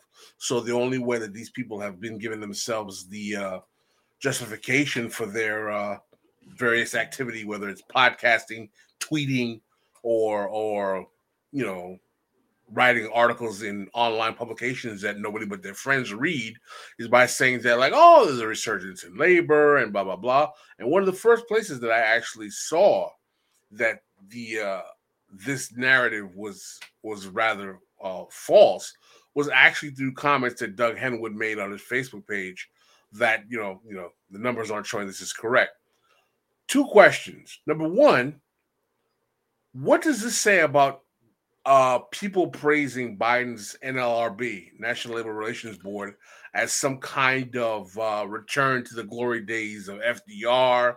Remember the days when um, what's my man's name? Who's uh, uh the big uh, FDR praising guy who was on the show? Uh, Harvey Kaye. Harvey Kaye. The, you know, remember all that discourse about oh Biden's a new FDR, blah blah blah, all that nonsense. Talking, and I remember specifically when I was uh, on uh, Krystal Ball's show with Kyle uh, she said the only reason she voted for Biden was because she was worried about the National Labor Relations Board, the NLRB, and she feels that what Biden's NLRB has done since he's been president vindicated her voting for Biden. In the and she used the evidence of you know Amazon and all of this other union activity. What is the response you have for that particular uh, position? Uh, so it's actually complicated. Um, Biden's NCLRB actually is better than the NCLB has been in a long time. Um, that's a different issue than uh, what Biden's overall labor policy is and where that's going to stop and go. So when we talk about like the NCL, NCLRB, the NCLRB has been backing up the, these unionization movements and TAs and and and uh, Amazon workers and stuff like that, and they they have, and they've been good on that. Um, but the, like I said, there's a huge portion of the unionized workforce that is not subject to the National Labor Relations Act, and thus isn't subject to the NCLRB. Uh, states can do what they want. We, you've never ever heard about like, for example, when there was a real union uptick and in, in, because of what happened in Wisconsin, and then we saw the teachers' unions really start to rise up uh, between between 2015 and 2019. That's all real. There's nothing fake about that. You know, um, it's just it was just kind of sectional. Um, you have to remember that like the, you never heard about the National Labor Relations Board being involved with that because it legally can't be. Okay. Uh, areas of crucial interest, areas of municipal and state workers, etc., are exempt from that. That's also why um, public sector unionism didn't really exist uh, in any real like level outside of like New York until the 1960s and 70s, and it came so through a series of wildcat strikes. Now, where I am more sympathetic if we talk about like union at, like labor as bigger than the unions, I do think there's something going on in like labor as a whole right now. The problem is there does not seem to be any organizations really able are are even willing to really take advantage of that um and to use it in a way and that's not even getting to the fact that like you know, like why the fuck does the AFT have Randi Weingarten going to Ukraine? Like that has nothing to do with our jobs. It, it really doesn't make it look like these unions are adjuncts of one party, and that's it. Um, it, now I can't speak to national unions, and and I, I know that I know that what I'm going to get pushback on. Um, uh,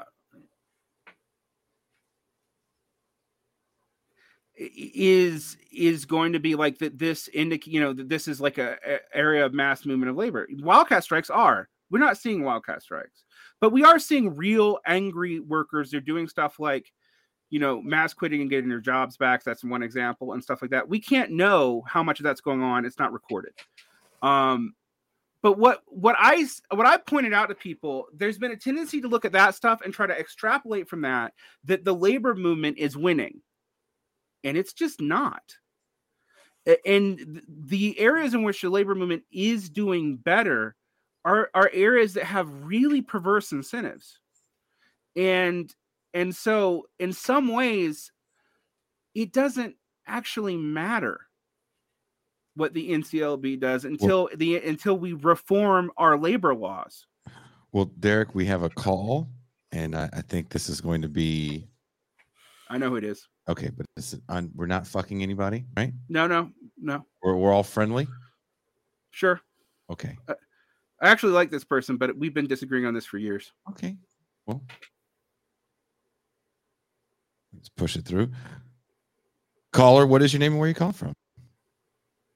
Hey, uh, David Eppish. Uh, what's up, Jason? Hey, what's going um, on? And I'm in Milwaukee, Wisconsin.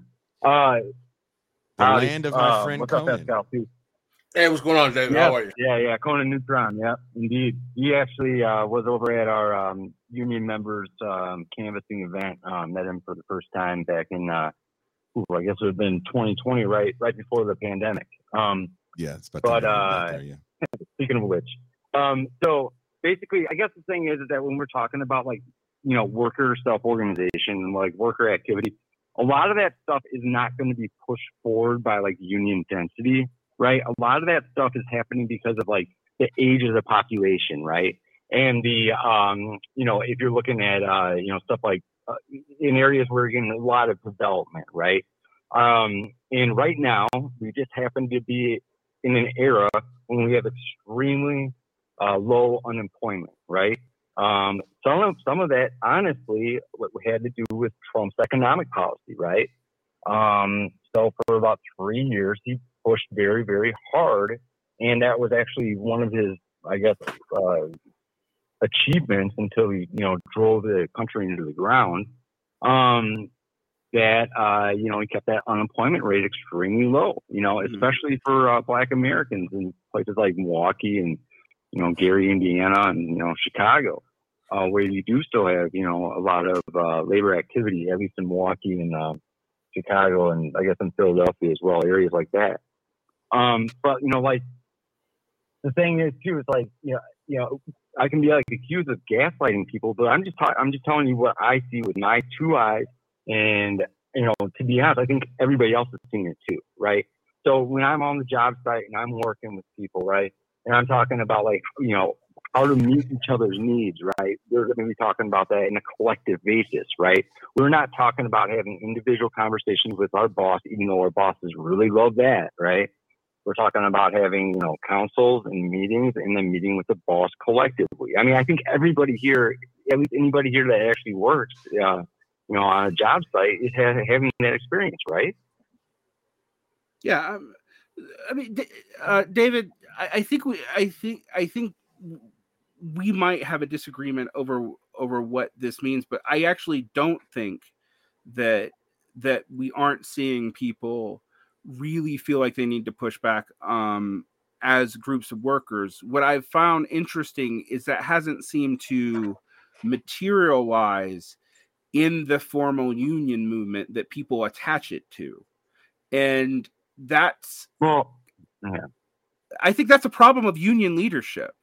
Then and the finances well, back that I up. I don't expect that from unions. I don't. I just don't expect that from unions. Like I don't like you know if we're talking about like UAW, right? Like you know I mm-hmm. appreciate some of the work that they're doing, especially you know helping out some of these um, graduate students and this kind of thing uh, who have been like you know this is kind of like wage wage theft for them, right? But mm-hmm. I guess you know I think that that kind of thing, those types of people were typically very, very difficult to organize. The fact that people like that are increasingly, um, and these are also the types of people that are going to be studying policy in 15 years too. Remember that, right? So um, these are people that are coming up in the labor movement, are getting organized at a young age, right? Um, you know, I'm going to tell you right now, like the approach that you're seeing right now I, I think it's fair to say that like you are not going to see worker self organization. That is not going to be. Um, I don't think that that's ever going to be uh, translated to the behavior of Randi Weingarten, right? I mean, like, and you know, when we're talking about like Ukraine, right? We have debates like this in my union, right? We have debates on, um, you know, stuff like putting the Ukrainian flag, which I am very curious, up at our state union headquarters, right? um, and stuff like that. So I, I, I find that stuff to be very curious, right? I think So that we- people need to understand that if they are unionizing, they have to pay special attention to the type of charter that they're having. They do not want to important. have their union uh, put in the trusteeship. We've had our union that happened to us about 14 years ago. It's not good. Um, our ATU 998, which Angela Walker, who has been a uh, um, guest on the show in the past, uh, used to uh, be a you know a hard fighter for. Um, they are basically they run the buses here in Milwaukee. Um, they were put in the trust sheet, trusteeship very recently. Um, so they need to make sure that their union charters are allow them to have some sort of independence from their national unions, right? Because like if people understand that and understand that national unions and the UAW at the national level and a lot of these laborcrats are not on their side and they have to have an antagonistic relationship with them, then I think that they'll will be able to have um, some of this worker self organization develop into more productive areas. So, so David, uh, it, it's interesting. Like um, when you and I, when we talk of broad strokes, we often sound like we disagree. When we actually talk specifics, we often are like saying some of the same things. What I am particularly worried about, though, is a lot of these union charters are well established and pretty much have they're the only form of representation in the areas. Um, and so, if you don't apply by those charters that already, if they already exist, you have to actively campaign to to uh, to change them. And I Yeah. have found um, that the strategy that you you you you have to do that as a worker, and what the union leadership wants you to do are actually diametrically opposed. But that's not really discussed in the way like social democrats are talking about this uh, this that much. There there is an exception, and I will think I will say that uh, I give Ryan Grim a whole lot of shit deservedly, and I'm not taking any of it back. But his description of the problems in the railway unions, uh, exempting that he didn't talk about the fact that they like the history about them not being part of the uh, the, the National um, Labor Relations Act, um, actually was instructive for people to realize what is going on with the nationals and a lot of these unions and why it seems so hard. Uh, but but let's also like be honest. When I deal with, for example, a lot of socialists in the DSA who are in unions, um, or who work for unions, a lot of them are staffers, and so their interests are sometimes quite split and quite different. Maybe it does matter. Um, they're younger and more interested in this in the long run. But what I'm afraid of in the short run is that the union density is going to hit so low that no one's going to be in these organizations to reform them. And the financial incentives of these organizations are terrible. And I mean, you and I agree with that. Um, another thing I think you should talk about a little bit is, um, and and I happen to like, obviously we know each other. Um, uh, is that there that one of the reasons why the teachers unions and stuff in the Midwest do better is they've adopted a strategy actually in the face of the broader um, union movement in teaching, which is to try to implement social unionization and community outreach in a serious way. But the national organizations and a lot of the state organizations are moving in the opposite direction. And that's it's it's really it's a really hard sell, even though we both know that if we look at like Minneapolis or Chicago, that we have evidence that this works. That this is why those teachers have victories. And with stuff like like I'm talking about with the due structure, which gets urban teachers out of the the scenario and thus actually really makes social unionizing harder if you're dealing with like rural and exurban and suburban populations. Um it's it's incredibly difficult to imagine how that's going to change within the current unions that exist. I mean, and I'll let you respond. So Yeah, I mean, I guess we're going to be talking about like union density, right? So we, you know, the the, the general trend since uh, the early '80s has been a precipitous decline, right? Since the Mhm. early '80s, at least in union density, right? So but the thing is, is that over the past 10 years, since uh, 20, you know, 11, 2012 or whatever, that union density has kicked up significantly, right? I mean, you agree with that, right? The union did so if i actually look at the the uh, union density stats it's it's it's quite interesting. Um w- what happened is you're right we did see a lot of of union density increases between 2012 and 2014 it it and then we saw another kick up in 2019 but we dropped back to pre yeah. 2020 levels incredibly quickly like it, it took COVID. Now that's a massive thing. No one's denying that. But we, what I'm hearing about this is I hear about this now. And what is, is funny is, and, and I know, I know you don't agree with this. I happen to know your opinion about this, but this has been sold to a lot of people as being directly tied to the Bernie movement. And I, I see this. No, this starts with Wisconsin up through the teachers' revolts in, in 20 in 2019 and then um, with with people realizing how fucked they were in the downturn. Um, but right. what's what's happening? I mean, one of the things I'm worried about with the TA situation is none of the none of the those workers are happy with the with the negotiated contracts they're getting, and they like I've talked to a bunch of them um, out in California. I've had even some of them on air, and it's been very divisive even down to like what their degree is in on how they think they should respond to that. Um right. and so it's it's becoming very difficult to to parse uh, what to do now. And and the teachers unions um we're just like we're just we're we're shrinking because our entire workforce is shrinking like and they're shrinking from a it's shrinking from attrition. Um, you know, it's not shrink. It's not shrinking because again. Our our workforce out in the West is, is actually shrinking. So it's like no one goes into teaching. In, in, in Utah, leaving it in mass. Yeah, in Utah, in Arizona, in in a lot of the the states where you actually have high population growth, actually. Um, and so because people are aging out of the workforce, right? Uh, yeah, and and we still and the the prior trend of.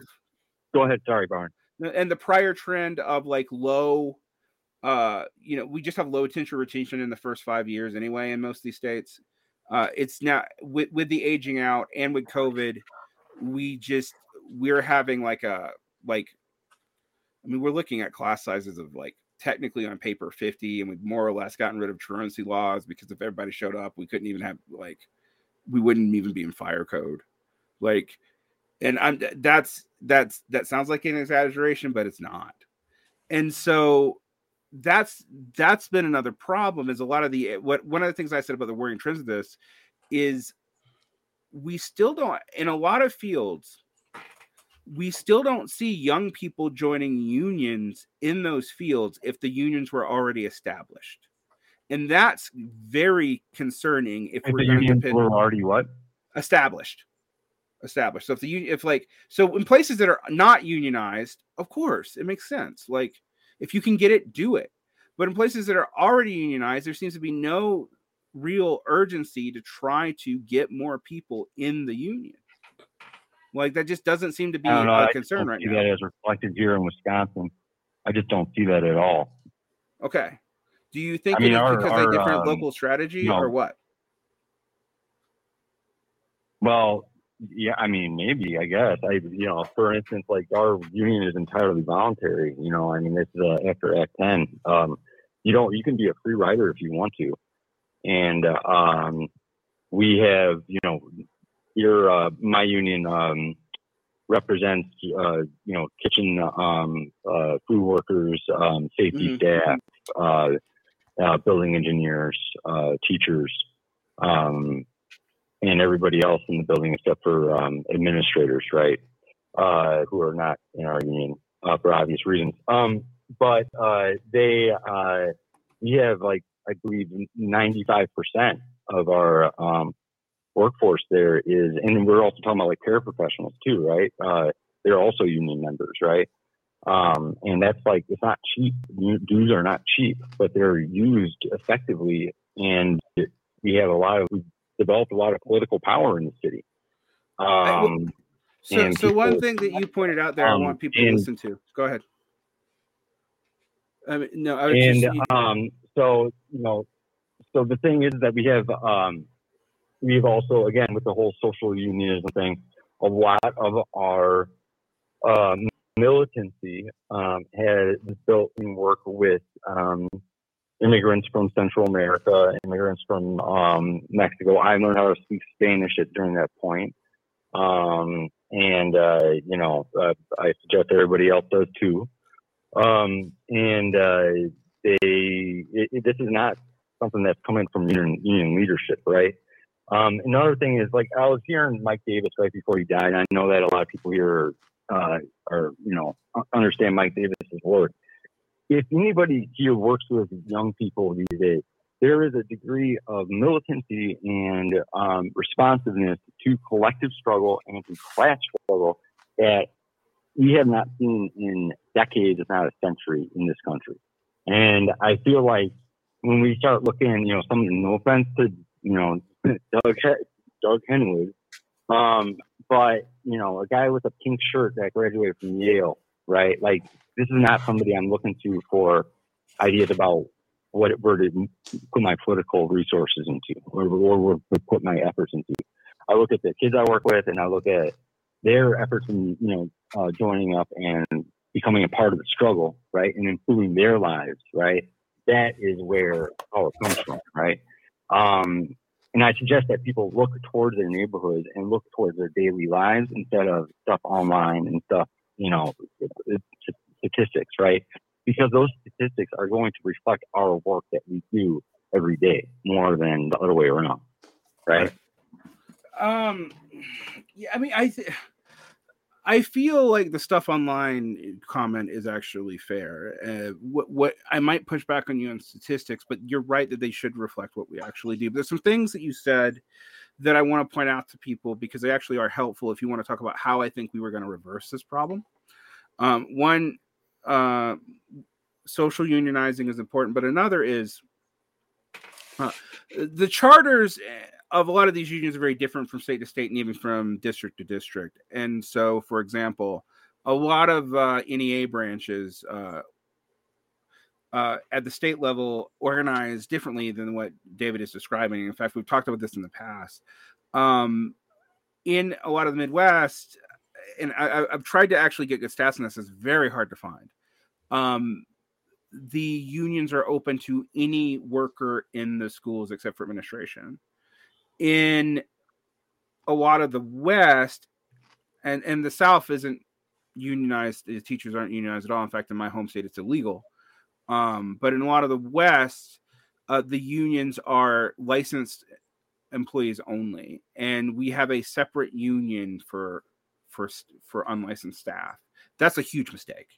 That means that like we have no interest in, in negotiating uh, uh, for like people who have a different contract than us. Um, we're only concerned on Right. our own contract, and that's that's a, that's a that is a dire mistake.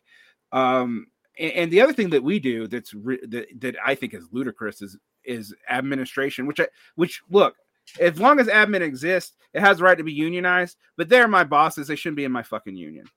Like, which I know sounds contradictory to what I'm saying, but they they are enforcing the contract like yes they should have a right, Right. to to have their own contract but like their interests are not in my interest ever um whereas Yeah, You're right.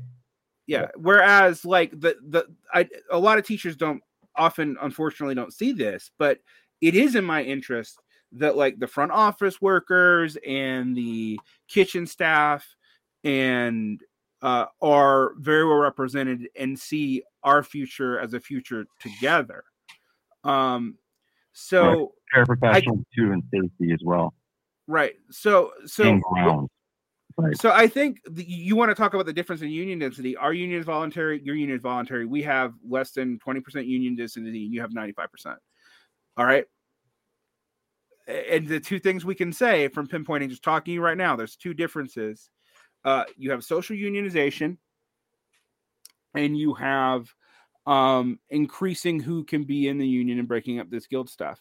He also had a, a huge assault on those unions uh, Bingo. some years ago, which also is going to change the dynamic of how many people want to be a part of something after they had it taken away. And it was a full frontal assault. Most of the assaults, usually the GOP in places that have fairly high union density, they're evil, but they uh they're slow evil. They they carve it out bit by bit by bit. You know what they're trying to do here is they're trying to take away um dues being able to be paid out of paychecks. Wow. Like so that we have Yeah, to I pay our mean, dues because of separately. our Mhm. because of our effectiveness here in uh, Milwaukee, the um, Wisconsin GOP ran on a um, on legislation. They actually passed this legislation, but it was vetoed by our current governor um, to really blow up our school district. It would be uh, busted up into seven different bits, um, and then you know remove our um, democratically elected uh, school board just uh, by fiat, by um, state law. Um, you know, and this of course is not supported by anybody from the city. Um, so the thing is, is that like if we want to talk about like class struggle, right, and we want to talk about like the people's relationship to the state, right, like the decisions that we make and the kind of labor militancy that we push forward, right, it is it is effective. All right, first off, and second off, like it will force the ruling class to try to take extreme um, extreme steps to knock that down. Uh, extreme steps that will like often like you know delegitimize them or um, you know uh, you know and wind up uh, you know hurting them uh, at, the end, right? So people need to be prepared for that, right? At the end of the day, right? Because like, that is where we're headed in this country. Um, Yeah, well, I I think if you're going to look at the statistics, what I am going to say, um, and you should, uh, I- think I, I might disagree with David on that, but what I am going to say is that you absolutely have to look at places that buck those statistics and why. Like, why Right. is exactly. Right. like like and so yeah i was actually gonna part of my thing today was gonna talk about what we could do to change this but one of the things that that i, I always tell people if you can join a union you have a responsibility to join that union but you're going in on fighting modes in most unions um right. that like and, and your enemy is not just uh your boss It- a lot of times unfortunately it is union leadership or like a bad union charter our union charters to disincentivize things and, and also in the case of like teachers we have to like we are fighting the state often directly so it's Right. it's it, it's something to to consider um but I, I do think like I, I know I sound like I'm down on the on the on the TA unions. I want to like talk about that a little bit because the for a lot of people in the TAs, uh, uh, um, this is going to be the most uh, economic stability they have, and it's real bad. Like if you're going, if you're if you're get get sucked into being some kind of humanist, um, you are likely to uh, have some of the most academic stability you're ever going to have during your TA period. Now that isn't true in every field, and that's why that that's why settling up those debates when they get brought up in like one of these contract negotiations seems to be so contentious is because the incentives are different in different fields within um, the organization. But one of the things that I have worried about is that fr- from the standpoint of the national union level and getting dues, this is great. Like, and it's great in a in a, in a pernicious way because, um, those or like if you in six years, it's very hard to build up an effective union organization um, that can do social unionizing that isn't really strongly invested and has strong ties to a community, which is why TAs have always been precarious in the past because they're often from outside. They're only going to be there for a few years. Um, and uh, universities have used them to increase their admin budget without paying anybody for forever. And the and also the nature of tenure, and I, I don't want to get into this debate. This is a whole different debate. But the nature of tenure means that you've deactivated a lot of of solidarity from the professorate because they're removed from the concerns. Um, and I think that's a huge po- you know a huge point of labor but it's a very small part of the workforce. So what we have to figure out right now if there is all this frustration and militancy and and one thing i was going to say um, and i didn't get to that yet i do think there's a reason why unions despite everything i've said today are more popular than they've ever been because people are trying to figure out how to organize their lives collectively um, they know that they don't stand much of a chance alone, yet most of their life is structured in such a way to encourage being alone, which is what why we have this problem with you know we talk about the online problem. That's that's that's structural throughout the society in some ways right now. It is it is sack of potatoizing us. Um, but at your workplace, that is the one area of a lot of people's lives um, that you are necessarily social. Like and for some people it's like literally the only spot left. Like like how many people do you know that their primary social organization is their job? Like I, it's it's scary but i know a lot of a lot of it now. And also when you think about how much hours a lot of people uh um like devote to their to the work when they have it that's that's their primary like uh, that is their primary form of life. So so it makes sense that people know that they need this and this is the one area where they haven't been totally ironically even though they are literally being commodified by being there um there is they, they aren't commodified as consumer producers or any of that shit. Well um, let me uh let me uh, stop you for a second there uh derek. Um put this comment up. What if you work on Uber on your phone and literally never see another human being? Real question. This is the future. We definitely don't talk enough, if at all, about the fact that much of what um, those uh, ride sharing companies and food delivery companies were doing was putting in not just clauses about what is an employee, but also no organization, no union clauses. So you have this massive workforce that uh, doesn't have the ability to unionize. That being said, we do have another call, and this is expensive. David, thank you for calling. Yeah, thank you, man. Take care of y'all. Bye bye. Appreciate Bye. it.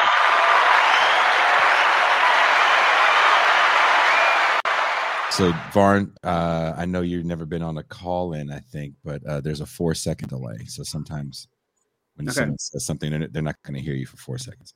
Pascal, before I bring in the next call, do you have anything you want to add to that? Uh, very, what I thought very good exchange. I thought it was a very good exchange as well. Uh, I'm Facebook friends with David Eppish, and I really appreciated his commentary. Uh, I really, uh, I like the shots. He took some shots at Doug Henwood. I was like, wow, damn. Just because the guy wears a pink shirt and he went to Yale, he can't have. Yeah, man, pink cool, shirt was rough. Correct opinions about labor. I mean, Doug's been writing about. I mean, he's been writing about these issues for a while, man. I understand yeah. the the criticism, but the question I wanted to ask about his position is that, you know, he made a lot of statements. Uh, well, you know, Eppish was making a lot of statements based on his actual real world experience dealing with people, young people in the workforces and dealing dealing with the trenches. And one of the things he said is that I don't think we've seen a generation who was more interested in collective struggle or class struggle than the current young right now. And I, you know, I was a little, I find that a little dubious because I'm involved in some organizations where I deal with young people, and I think that that that is not a general statement; it's a class specific statement. Because when you particularly look at college educated young people, particularly college educated young uh, black folk, particularly black males, they're very much into entrepreneurship. They're very much into Bitcoin. They're very much into uh, capitalism. And if they are not interested in unions, they're also uh, very much into a lot of this men's right activism stuff. And I find it hard to believe that the consequences and the problems we're seeing with a lot of young men, particularly with the rise of this incel phenomenon, indicates that they are leaning to some kind of collectivist, left collectivist union movement kind of you know ideology. And I think many of them actually are developing more reactionary types of thinking. And I, that might be a class project, but I'm not as convinced in the whole, you know, Generation Z will save us now because they're ready to uh, carry the uh, the hammer and sickle into the next millennium uh, argument as much that Dave was was was uh, passing off. You know, I think that Varn, who's a teacher, can speak to this more than anyone else. Well, to be fair, Dave's also a teacher. Uh, we're we're we are distant union brothers. Um, that's how we know each other, kind of. Also through left media, but um, I think it's actually very variant depending on where you're at. Um, and it's it is it is classed and in in cities but one of the things i'll push i'll push back on a little bit um, is that the, the current generation kind of feels like it's going to be in hustle mode um, mm. and so there so there's a i think in a lot of people there's a double movement one towards more wanting more collective action, etc., wanting more collectivization. And I, I, I, actually, we could talk about black young men. I get really uncomfortable talking about like specific subdemographics and generalizations, but I actually think there are some things going on there that are specific. Um, but I also think there's this feeling like there is no collective work for them. They're going to all be Instagram influencers. And well, also um, too, would you guys agree? Sorry to, to interrupt you again, but you no. you talk long enough. I can. Yeah, you can interrupt my but but all jokes aside, there's something you know. Ben and I were talking about this. I think the other night that a lot of the public spaces are gone. You know, malls oh, yeah, are gone. Gone. There's a lot of distance learning now in the in this COVID era, this current COVID era. Um, so literally my job, and it doesn't work very well. But that's a whole other thing, right? And co- so collective thinking is kind of just gone anyway because anything that we want that we would have to go to a, a public space and meet people at is gone. I can get in, in, an Uber and get to where I want to go, opposed to getting on a, subway train or or a bus. Um, and sometimes it's cheaper than a subway train or a bus, depending on what city you're in um, like I said, the the meat space of a shopping center, even if you're not buying anything, that's definitely where I met people that didn't go to my school and uh, and made friends. Even even going to the record store, um, again to just hang out and see what's new. All that stuff is gone. So meet space for people, I think, is just a dead scene. So of can course, I, can I, yeah, I want to add to that. Yeah. I have a friend to to to echo what you're saying. Mm-hmm.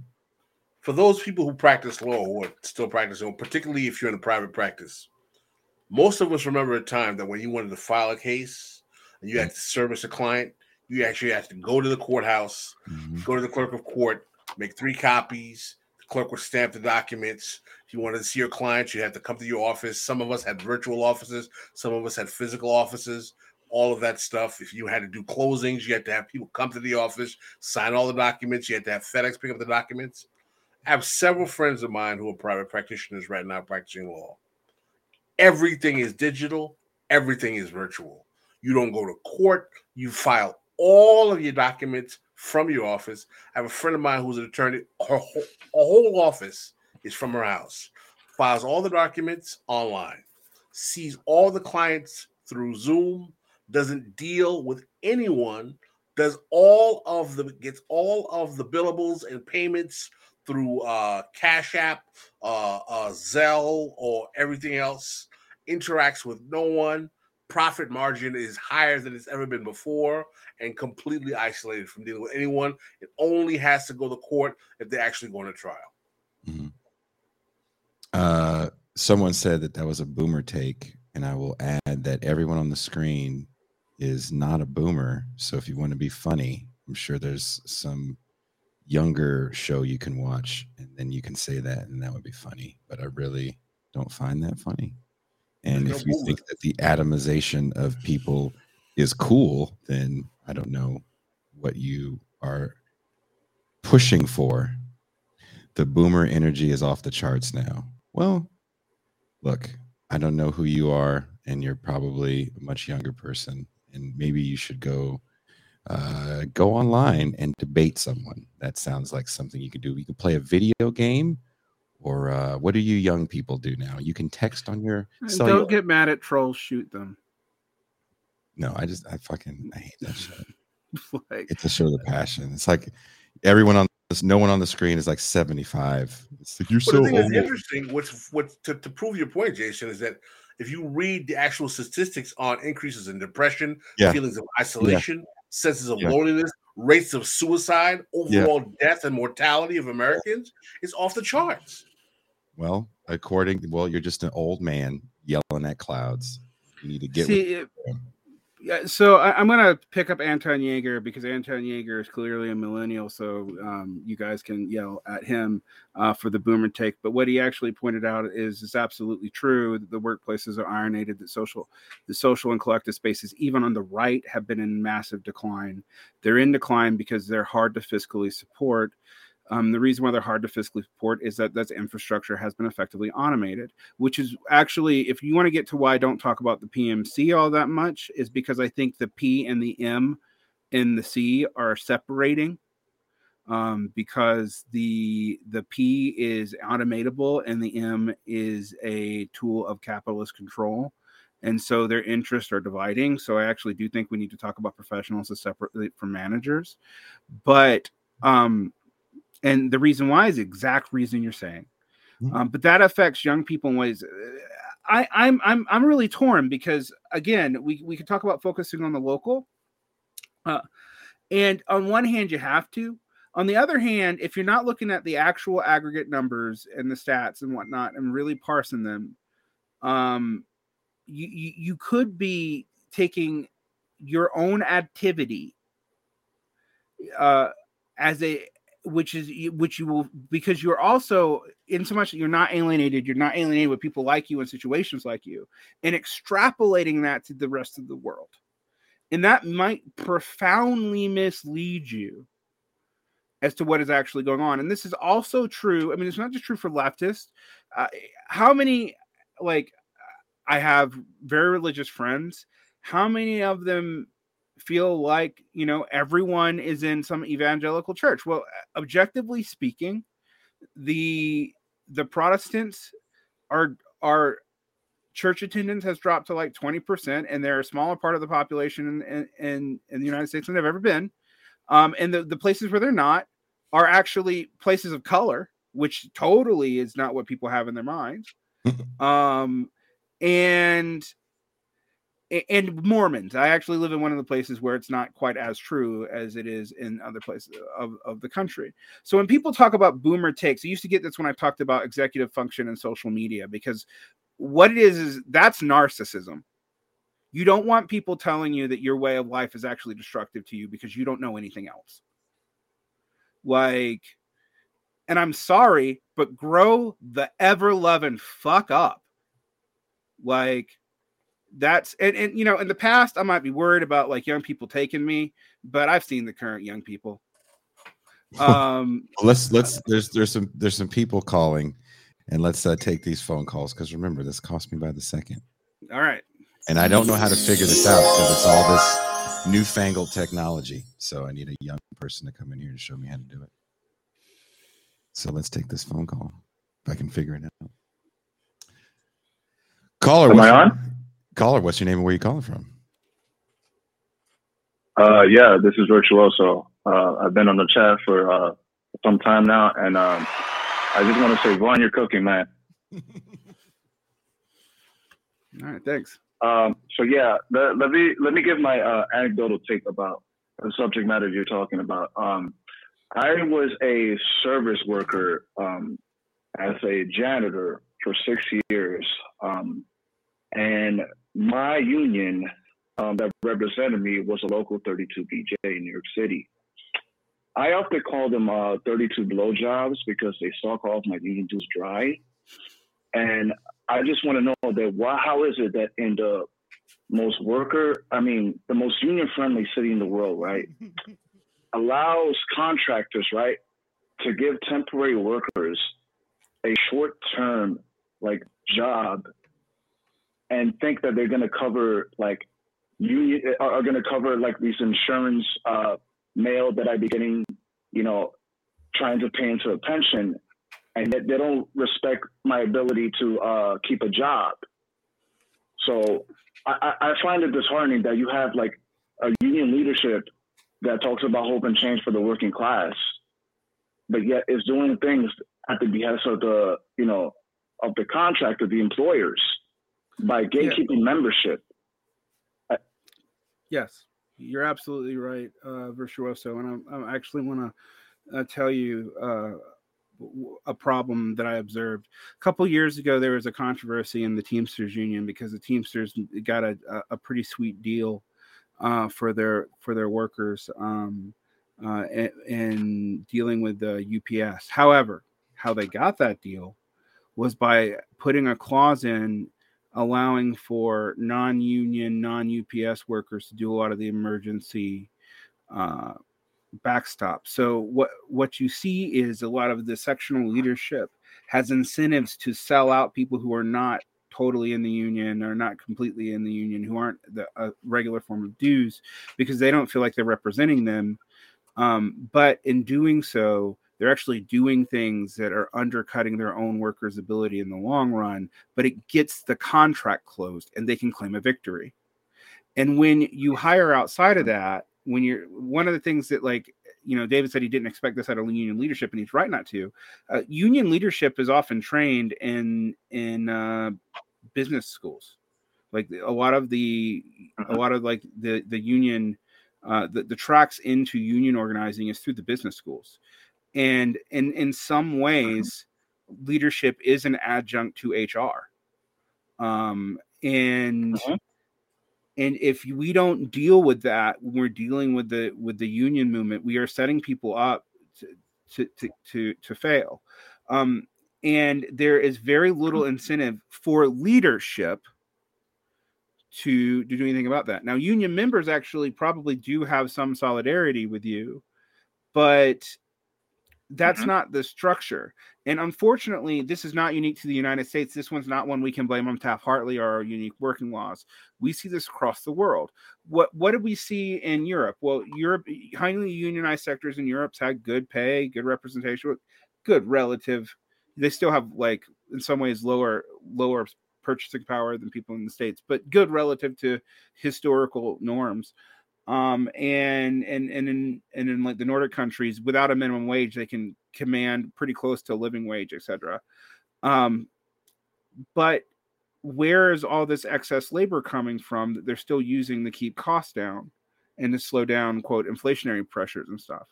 Well, that's what the workers programs are for. That's what foreign labor is for. That's what getting all those Muslim immigrants, which also triggers an, a xenophobic backlash, is for, because it's used to fight inflationary pressures, keep keep the pressures off of the union. And we see this also in and um, uh, this is why things have gotten so bad for people in the UK. I mean, the UK right now has double the poverty rate of the United States. All right.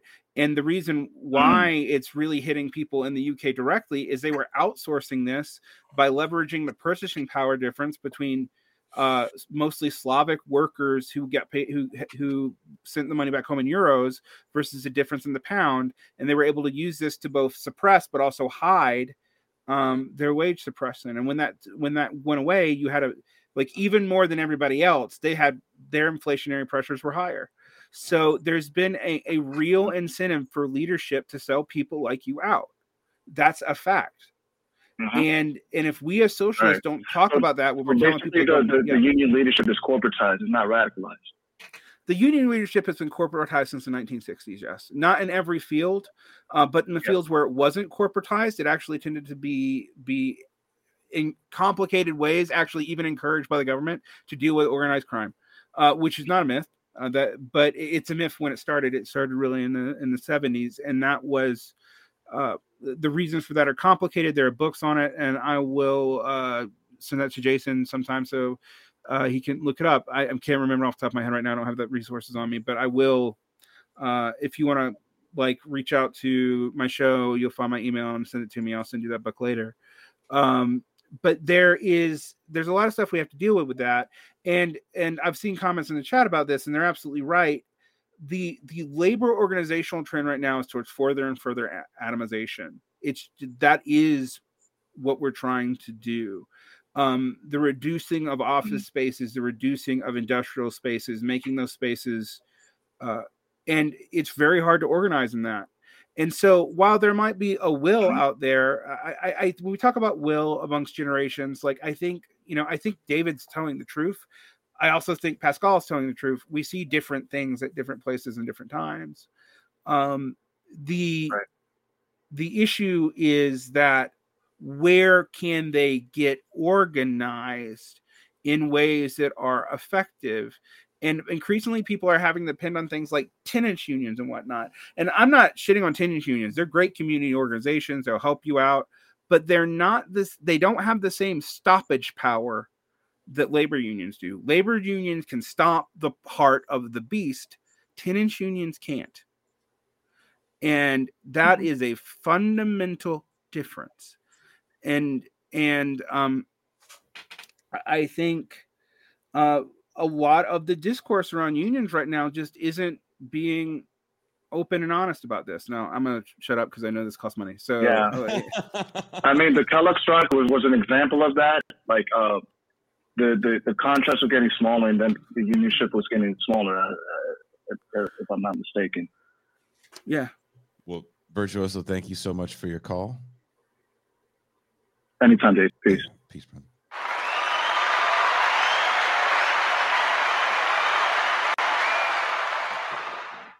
And see, this would have been so much smoother had MT not been playing Ferris Bueller and uh, hanging out. from now on, I'm only referencing movies from the 80s because I'm old. Now, we have a call from my area, the Bay Area. Let's take this call. Caller, what's your name and where are you calling from? Hi, my name's uh, Robert. I'm from uh, California.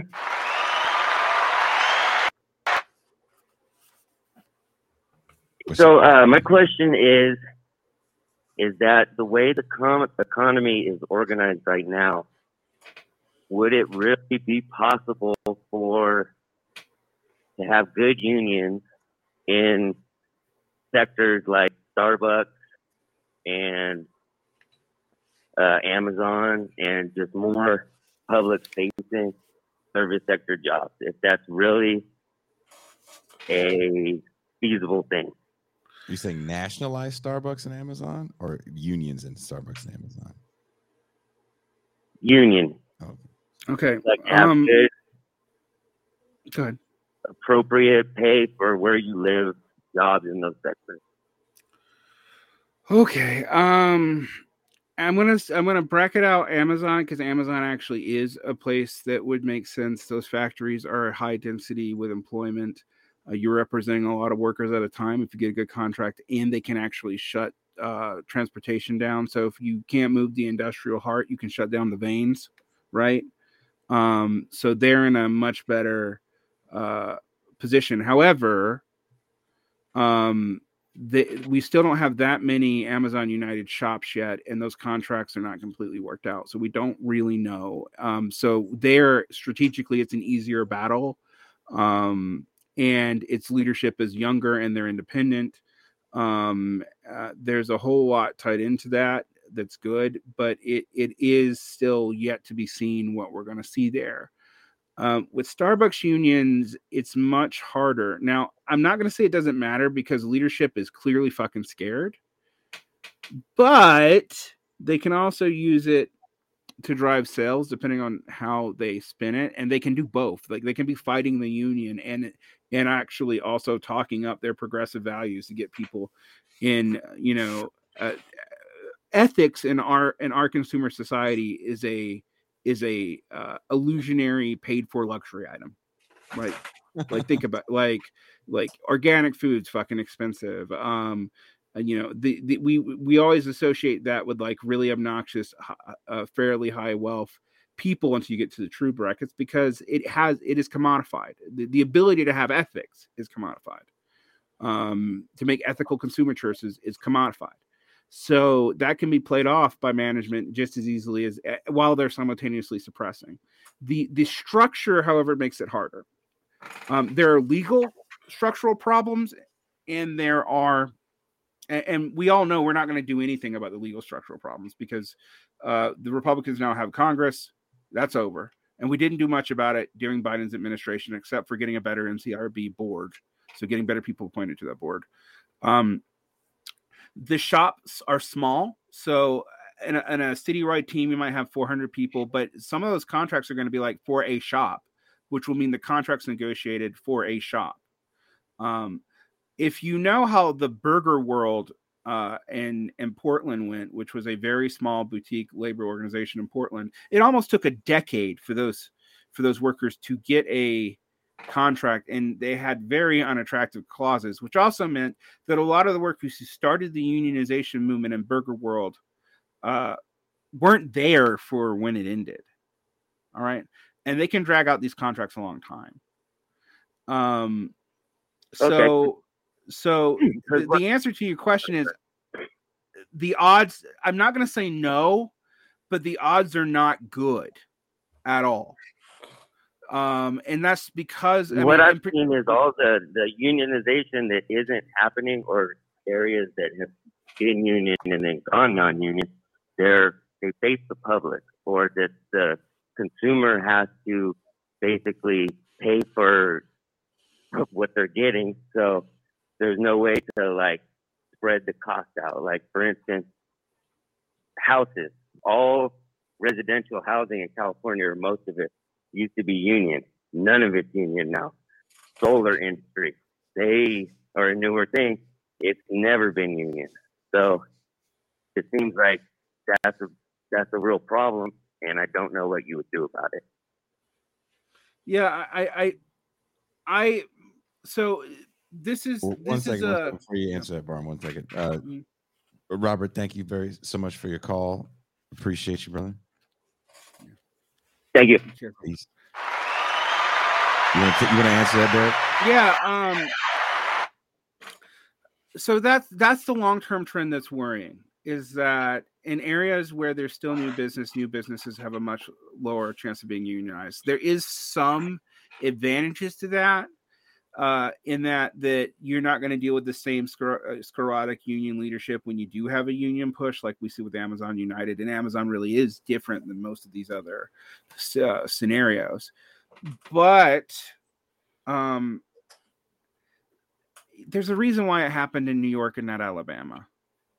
Like like there's a lot more stuff that can be done in even but Amazon can do to like move stuff around easily and punish municipalities and break up things totally within the bounds of the law in most of the continental US. New York New, you know New York even even uh, conservative Democrats um, will make obeisance to union stuff. They were they were better, for example, in the railroad strike even though you know um, you wouldn't expect it from the rest of their policies.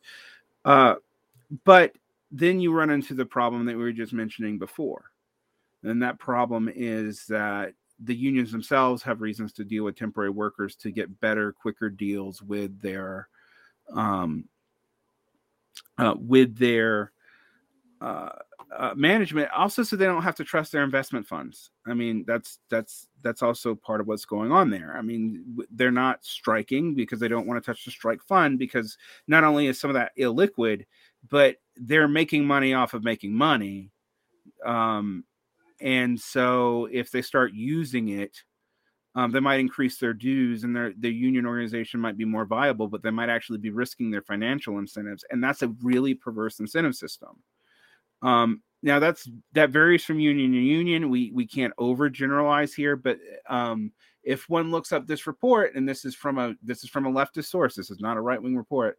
Labor's Fortress of Finance by Radish Research. Uh, it it becomes very clear what the incentive structures are for a lot of these established unions, and then um, the unestablished unions have much higher hurdles to to clear. Um, they got to get a union authorization vote. They got to get through the NLRB board. They got to get a contract with and making sure that contract doesn't have no strike clause because they have no strike clause. It's pretty much dead on the water.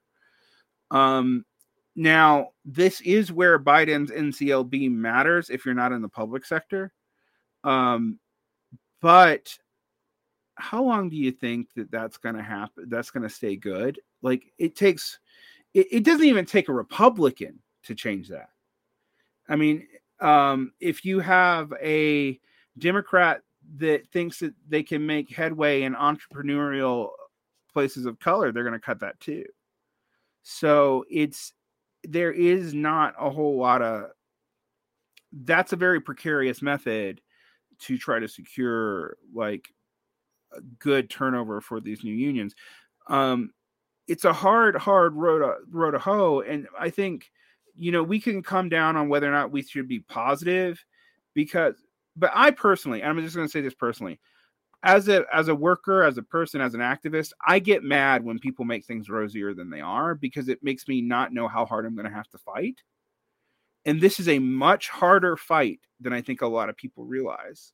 Now, if you're underground and you're you're dealing with people and you're in a union and and you have high union density, um, it's maybe you you maybe it'll feel very different for you and and i think that's legitimate but even you know you talk about david david and i seem like we have massive disagreements but 90% uh, of everything we talk about we agree on.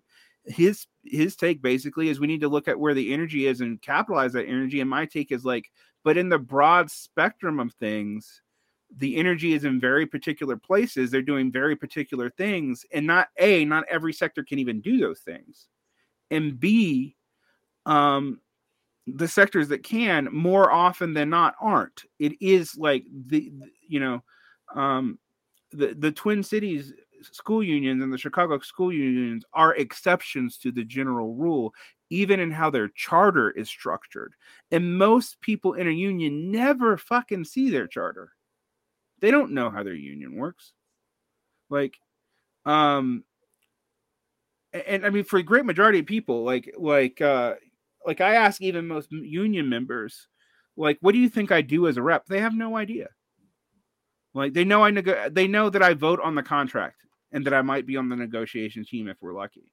And that's all they know. Some of them, I, I've literally have teachers who did not know they were under contract because we don't sign a contract every year. And in fact, there's some laws in a lot of Western states that we're held to our contract if we if it's even not negotiated on. So we can't quit our job even if we don't have a contract without penalty. Now that's a crazy thing for the union to accept, but it did. Um, and that means that for a lot of people, they don't even know what we're doing for them in terms of contract. And the union itself, when I say, okay, well, let's talk about the insurance protections and stuff that we offer, they need protection. I will get tell from man from from union staffers that that's too negative. That I need to sell that like we give benefits and perks and magazine subscriptions. And I'm like, who cares? Who cares that we can be a better consumer? Now, not every union is like that.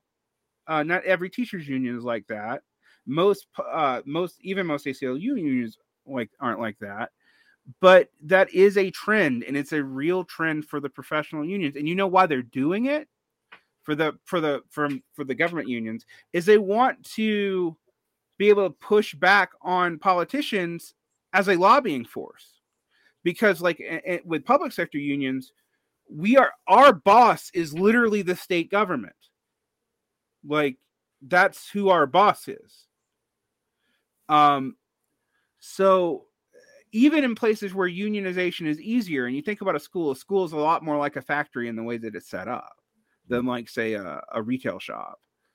Um, but even there, um, there are there are strange incentives for what we have to do and they affect a lot of what leadership does in ways that plays down the collective nature of what we're doing in some areas and unfortunately from my experience that is true in more states than not. Um, the successful unions don't do that, but most people aren't in them. and in the places where the unions ironically are the most successful new york and california they have the they actually have really bad incentives too because they're kind of like a a you know a forefarm of government in some ways um and so they also don't really have that many incentives even though as we see in california california's union density is really getting hit um because of new industries and stuff like that and and disruption um and that's and since it and since it frankly doesn't affect the Democrats much there, uh, they don't have the same incentives to care.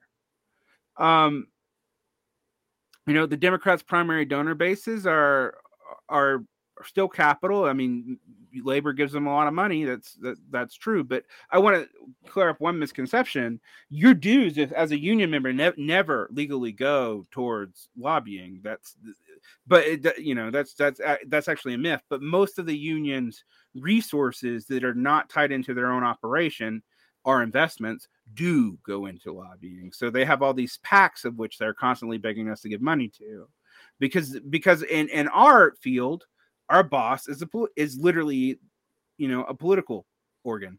Um so all that's to say is uh, it's going to be real hard and it's harder even in places that it seems like it's easier than people realize because like for example i've been saying like i've been saying today more union members aren't covered by the national labor relation act than are. Like that like so even if there is a great nlrb board it actually affects um you know, if, if only 10% of people in unions are in unions and most of them are in public sector unions, uh, then that means that like probably it's you're more looking to like 4% of the people who are in unions that are affected by the NLRB board. That may be a little bit too low. I'm doing the math on the top of my head, but it's a very small number. Um, it's like, I don't know, uh, an order of of magnitude more than say the DSA is in size, but that's still in a in a country you know, four percent is is not a massive movement. You you when you talk about mass mass movements, you need something like 33% of the population for it to really, really have an effect. Well, let's uh, we have to move on because we have a few more calls before we have to end the show. Thank you very much, caller. Um, and Derek will ask you to uh, keep your answers brief. Okay. this next caller is someone that we all know in real life. Caller, what is your name and what do you do for TIR? Good morning. Well, actually, shit, it's good afternoon by now. Hell, this is a long going show. Hey, everybody, this is Jeremy. Um, say, I don't know, chief film projectionist, more or less, and occasional uh, live show. It's Jeremy Salmon. We met him in uh, when, met him in L.A. Hey, what up? Calling from Portland, Oregon. Sorry to hear about that. Uh, yeah, real quick. Uh, well, aside, well, quick note. I just drove past a facility tagged a building with "abolish bedtime."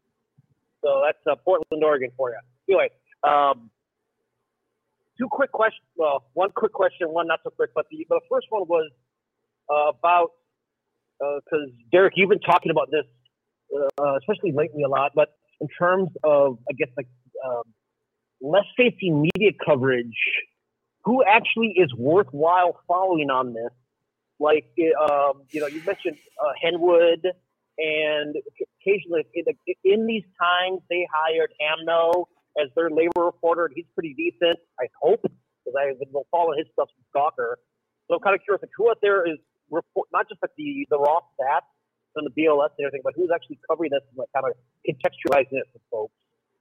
Uh, and the second question, which is not, I don't mean not even be like whole show, but um, this is something that kind of percolating, especially got touched on in the first half an hour of the show today, uh, is the the kind of um, some of the problems that we are seeing with a lot of the uh, more I don't know activist kind of disconnection from street movements uh, the I don't want to say this. It's kind of like the view of like a lot of like comfortable, mostly white, but not entirely white, of like especially liberal it, who kind of like totemizes, you know, totemizes and fetishizes uh, marginalized communities, especially Black folk, as kind of like this inherently moral redeemer who you know has been you know will be the progressive agent that'll save us all.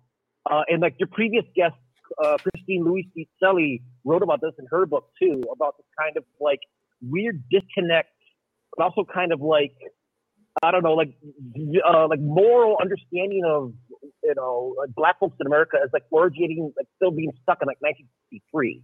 And I'm kind of curious is how much of all this stuff seems to come out that, uh, especially the uh, like you know like the list of the women that doesn't really apply when say your police chief is former Oakland and Portland police chief Danielle Outlaw, who I believe is now the chief in Philly and uh, doing the same things there that she did in those other cities. So I uh, got two questions. Take whatever you want. Uh, thanks. Uh, a long time listener. Um, uh, Baba Booey, Baba Booey, Bobby Booey, big fan, big fans, Howard.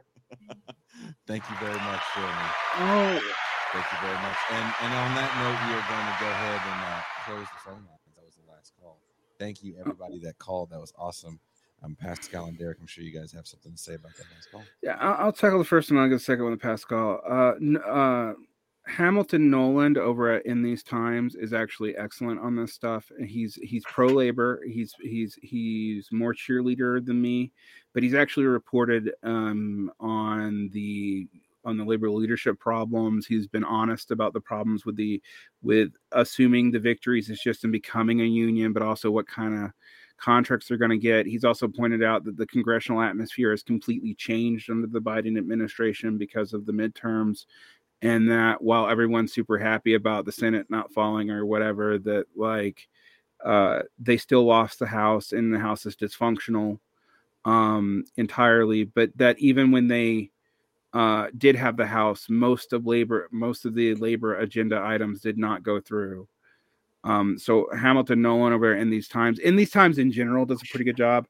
Um, Jacobin does report on this, but it's often hidden in articles. So, like, if you follow the Jacobin labor beat, um, if you won't want to get totally depressed, because I don't want people to only take the bad news in. Okay, that my point is not to to black pill people. Um, they should uh, read labor notes because it's going to talk about individual labor site struggle and organization um, now, Labor Notes has a don't ask, don't socialist policy, so take that as you will. Um, but uh, it it is still a good source for like trying to figure out what contracts are being won, where people are selling people out at. You can get that from Labor Notes and a few other labor reporting outlets. Um, and so you should read those. Um, Henwood is good on the numbers. I don't always entrust his interpretation of the numbers. Uh, for example, he wrote an article about the Great Resignation not happening in Democratic states, and then like bracketed out that it did happen in California. Which I'm like, well, so you're gonna skip the biggest Democratic state, you know, like, uh, and stuff like that. Like, um, so but his numbers are usually sound. I would sometimes question his interpretation of them. Um like you know that's where the pink shirt comes in i guess. Um the uh the other place i would say uh, guys you guys need to read the business press and you need to read it critically. Like like the business press often tells itself the truth and i say this over and over again but it doesn't say it in ways that leftists understand because it doesn't speak our language and it's not meant to. But once you know how to read in between the lines, I tell people all the time, like, go read the Financial Times, go listen to Patrick Boyle. Like, yes, they have they have pro-capitalist glosses. Ignore that part. Listen to the stats and the numbers and the actual political situations because they have power. They have less incentive to lie to themselves. All right, and that's important and important to understand. Um, don't listen to how why explain what listen to their how and what don't listen to their why. Their why is bullshit. But the how and what's important. We often don't understand the how and what and then talk about a why before we even really understand what's happening. Um, on the second part i'm going to defer to pascal. Yeah, the second part he was asking about how liberals usually dispatch a race to create the, the illusion of what Harold Cruse would say is the belief that black people are always storming the barricades ready for revolution or the most progressive faction what the biggest problem with that is that what that often does is that it gives people who are members of the black political class cover to implement the more reactionary politics that is within the purview of the Democratic Party. A perfect example of that is Barack Obama.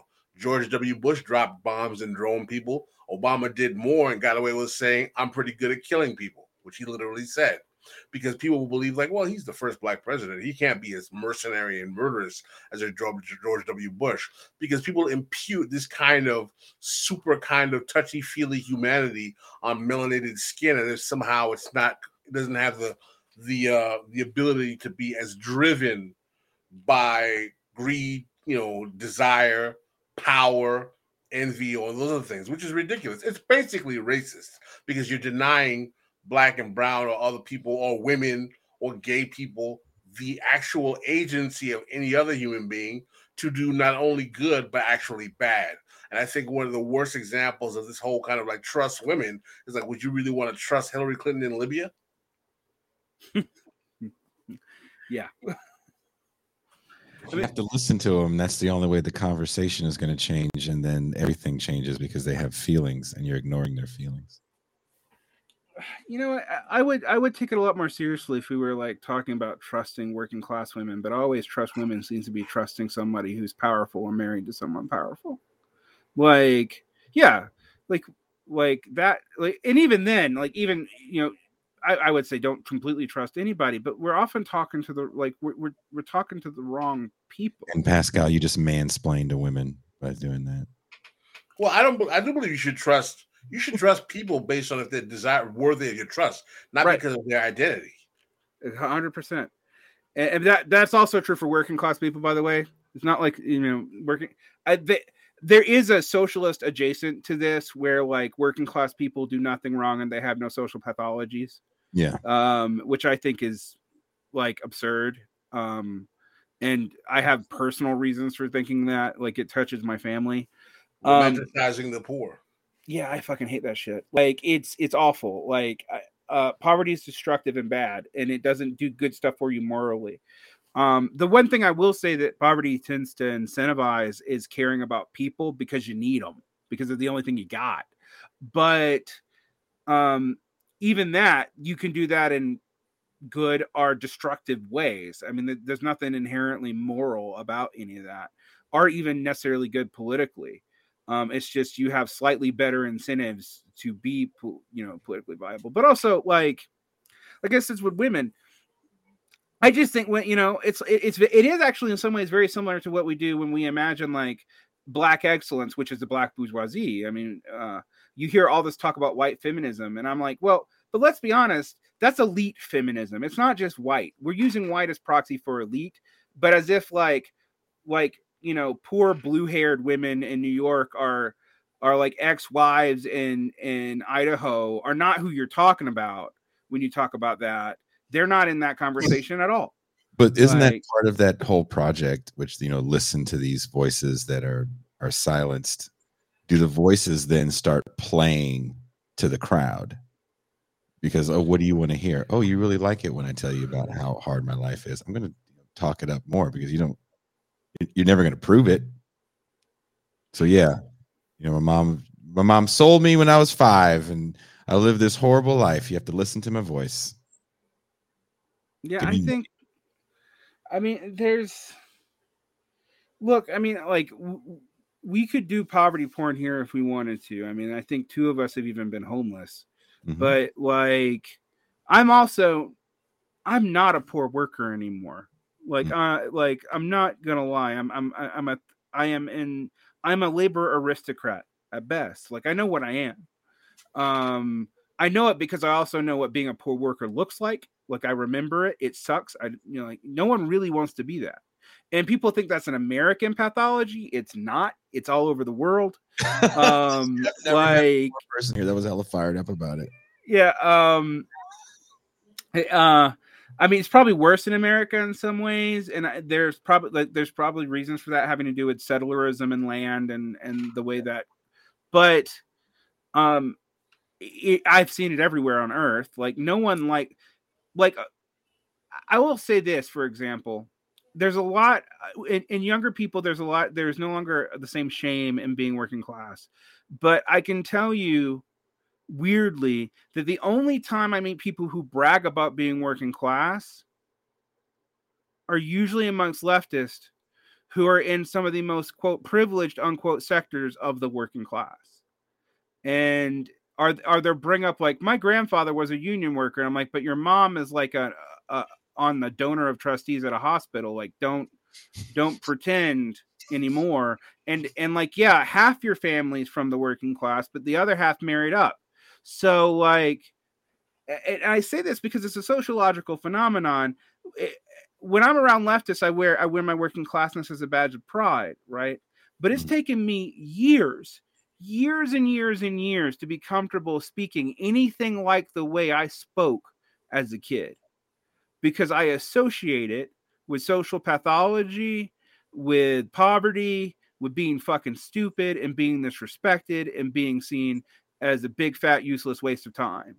And so, like sounding smart was a weapon that I learned. And until I realized in my late 30s, after I've been a Marxist for several years, that that was a kind of class coding shit that I was doing, I would not, you know, I spoke incredibly properly. Um, and I still don't have my natural accent, like except when I say water, and I'm kind of ashamed of it. But that's just because that's my natural. You got to pull it out of him. If we yeah. hang out with Derek long enough, I'll, I'll, that didn't sound right. We'll yeah, well, you got me. You may have given me some substances that I don't normally take, and and uh, not you actually, but somebody was hanging out with us gave us some substances I don't normally take in California, and you've probably heard that southern accent by the end of the night, but southern working class accent. But it, yeah. But I mean, I think I think there's a lot of this where we use the symbol of a thing to hide what's actually going on. It's really easy with with race because that's what America thinks its primary sin is. And in many ways, sure. I mean, that's what makes it worse than a lot of the other capitalist countries. But it doesn't mean that everybody else isn't awful. Like, so yeah. Anyway, I'm, you know, it also enables things like Wilderson's Afro pessimism, right? Like, you know, his. I wonder uh, if Frank Wilderson would want to be an Algerian in Paris.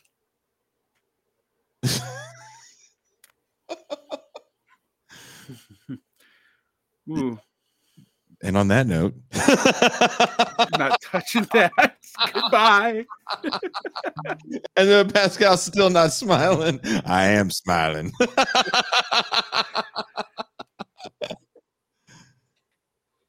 I mean, what do you think about that, Pascal, before we take off? There's a higher rate of incarceration amongst Algerians in Paris than there are black people in the United States. But, but black people are the bottom of the totem pole of the world. Yeah, anyway.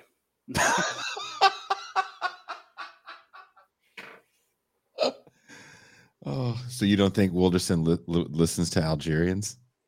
No, I just think that I think Wilson has, you know, Wilson is a is a faculty brat whose father was an academic, who has people in his family who read Hollywood TV shows, Mm-hmm. Basically, he's traveled all over the world. You know, went to Dartmouth. He's a member of my fraternity, petite bourgeois Negro, who's fronting like, you know, woe is me. Some buy my book. let me tell you how painful racism is. But don't you feel that that happens when it's like we have to listen to these voices? Yes, that's why I think standpoint epistemology is a bunch of crap. Well, on that note, uh... None, no one here will ever be speaking at a university. we, we've already spoken at universities. I'm speaking yeah. at one in two weeks. I'll be speaking at a UC Irvine. There you go.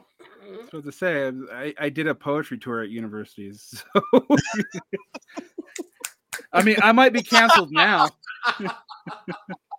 and Pascal and I spoke at, uh, at Oxford. Uh, so yeah, that was pretty cool. Yep. Pascal also spoke at UC Irvine. I did. I taught a class. That was some stressful shit. He was uh he was gonna battle rap Frank Wilderson is really what he was in for. oh. for the battle. It's like Highlander. There could only be one. that didn't happen. Well, thank you guys. This show has gone on for three hours. This is a part of what we do here at This Is Revolution. We try to show you what Tuesday and Thursday is like if you have the ability to watch it. I know a lot of people live across the pond and due to time zones can't watch the live show, but if you are in a place where you can't watch the live show, this is what we do in the champagne room. We open up phone lines, we have discussions. Maybe we don't answer questions as in depthly and as long as Derek Martin. but we do have a good time. As we had such a good time, we were doing like karaoke. We came right on the show doing karaoke on Thursday. And that's why Pascal's looking like this because all of his laughs came out because of MT's insult of me Thursday. That was hilarious. And I think we still have it. Let's see. Oh, is this it? Yeah, crouching tiger, hidden blackness had me.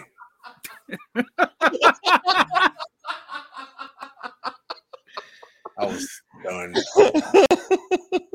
Where'd you get that fucking shirt? oh, I don't know, dude. Some where did I get the shirt? Where did I, get- I think I got that shirt for the first New York thing we did for the sublation. Okay. Because you look like Black Hunter S. Thompson in that.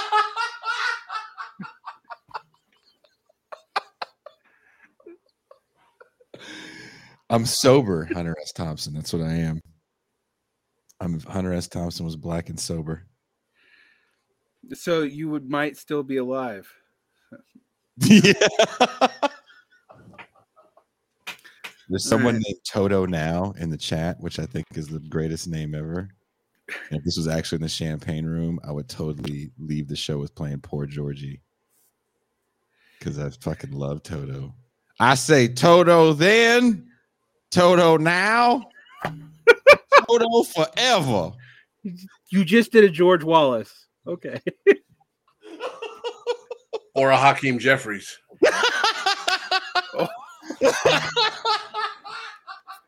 Israel today, Israel tomorrow, Israel forever.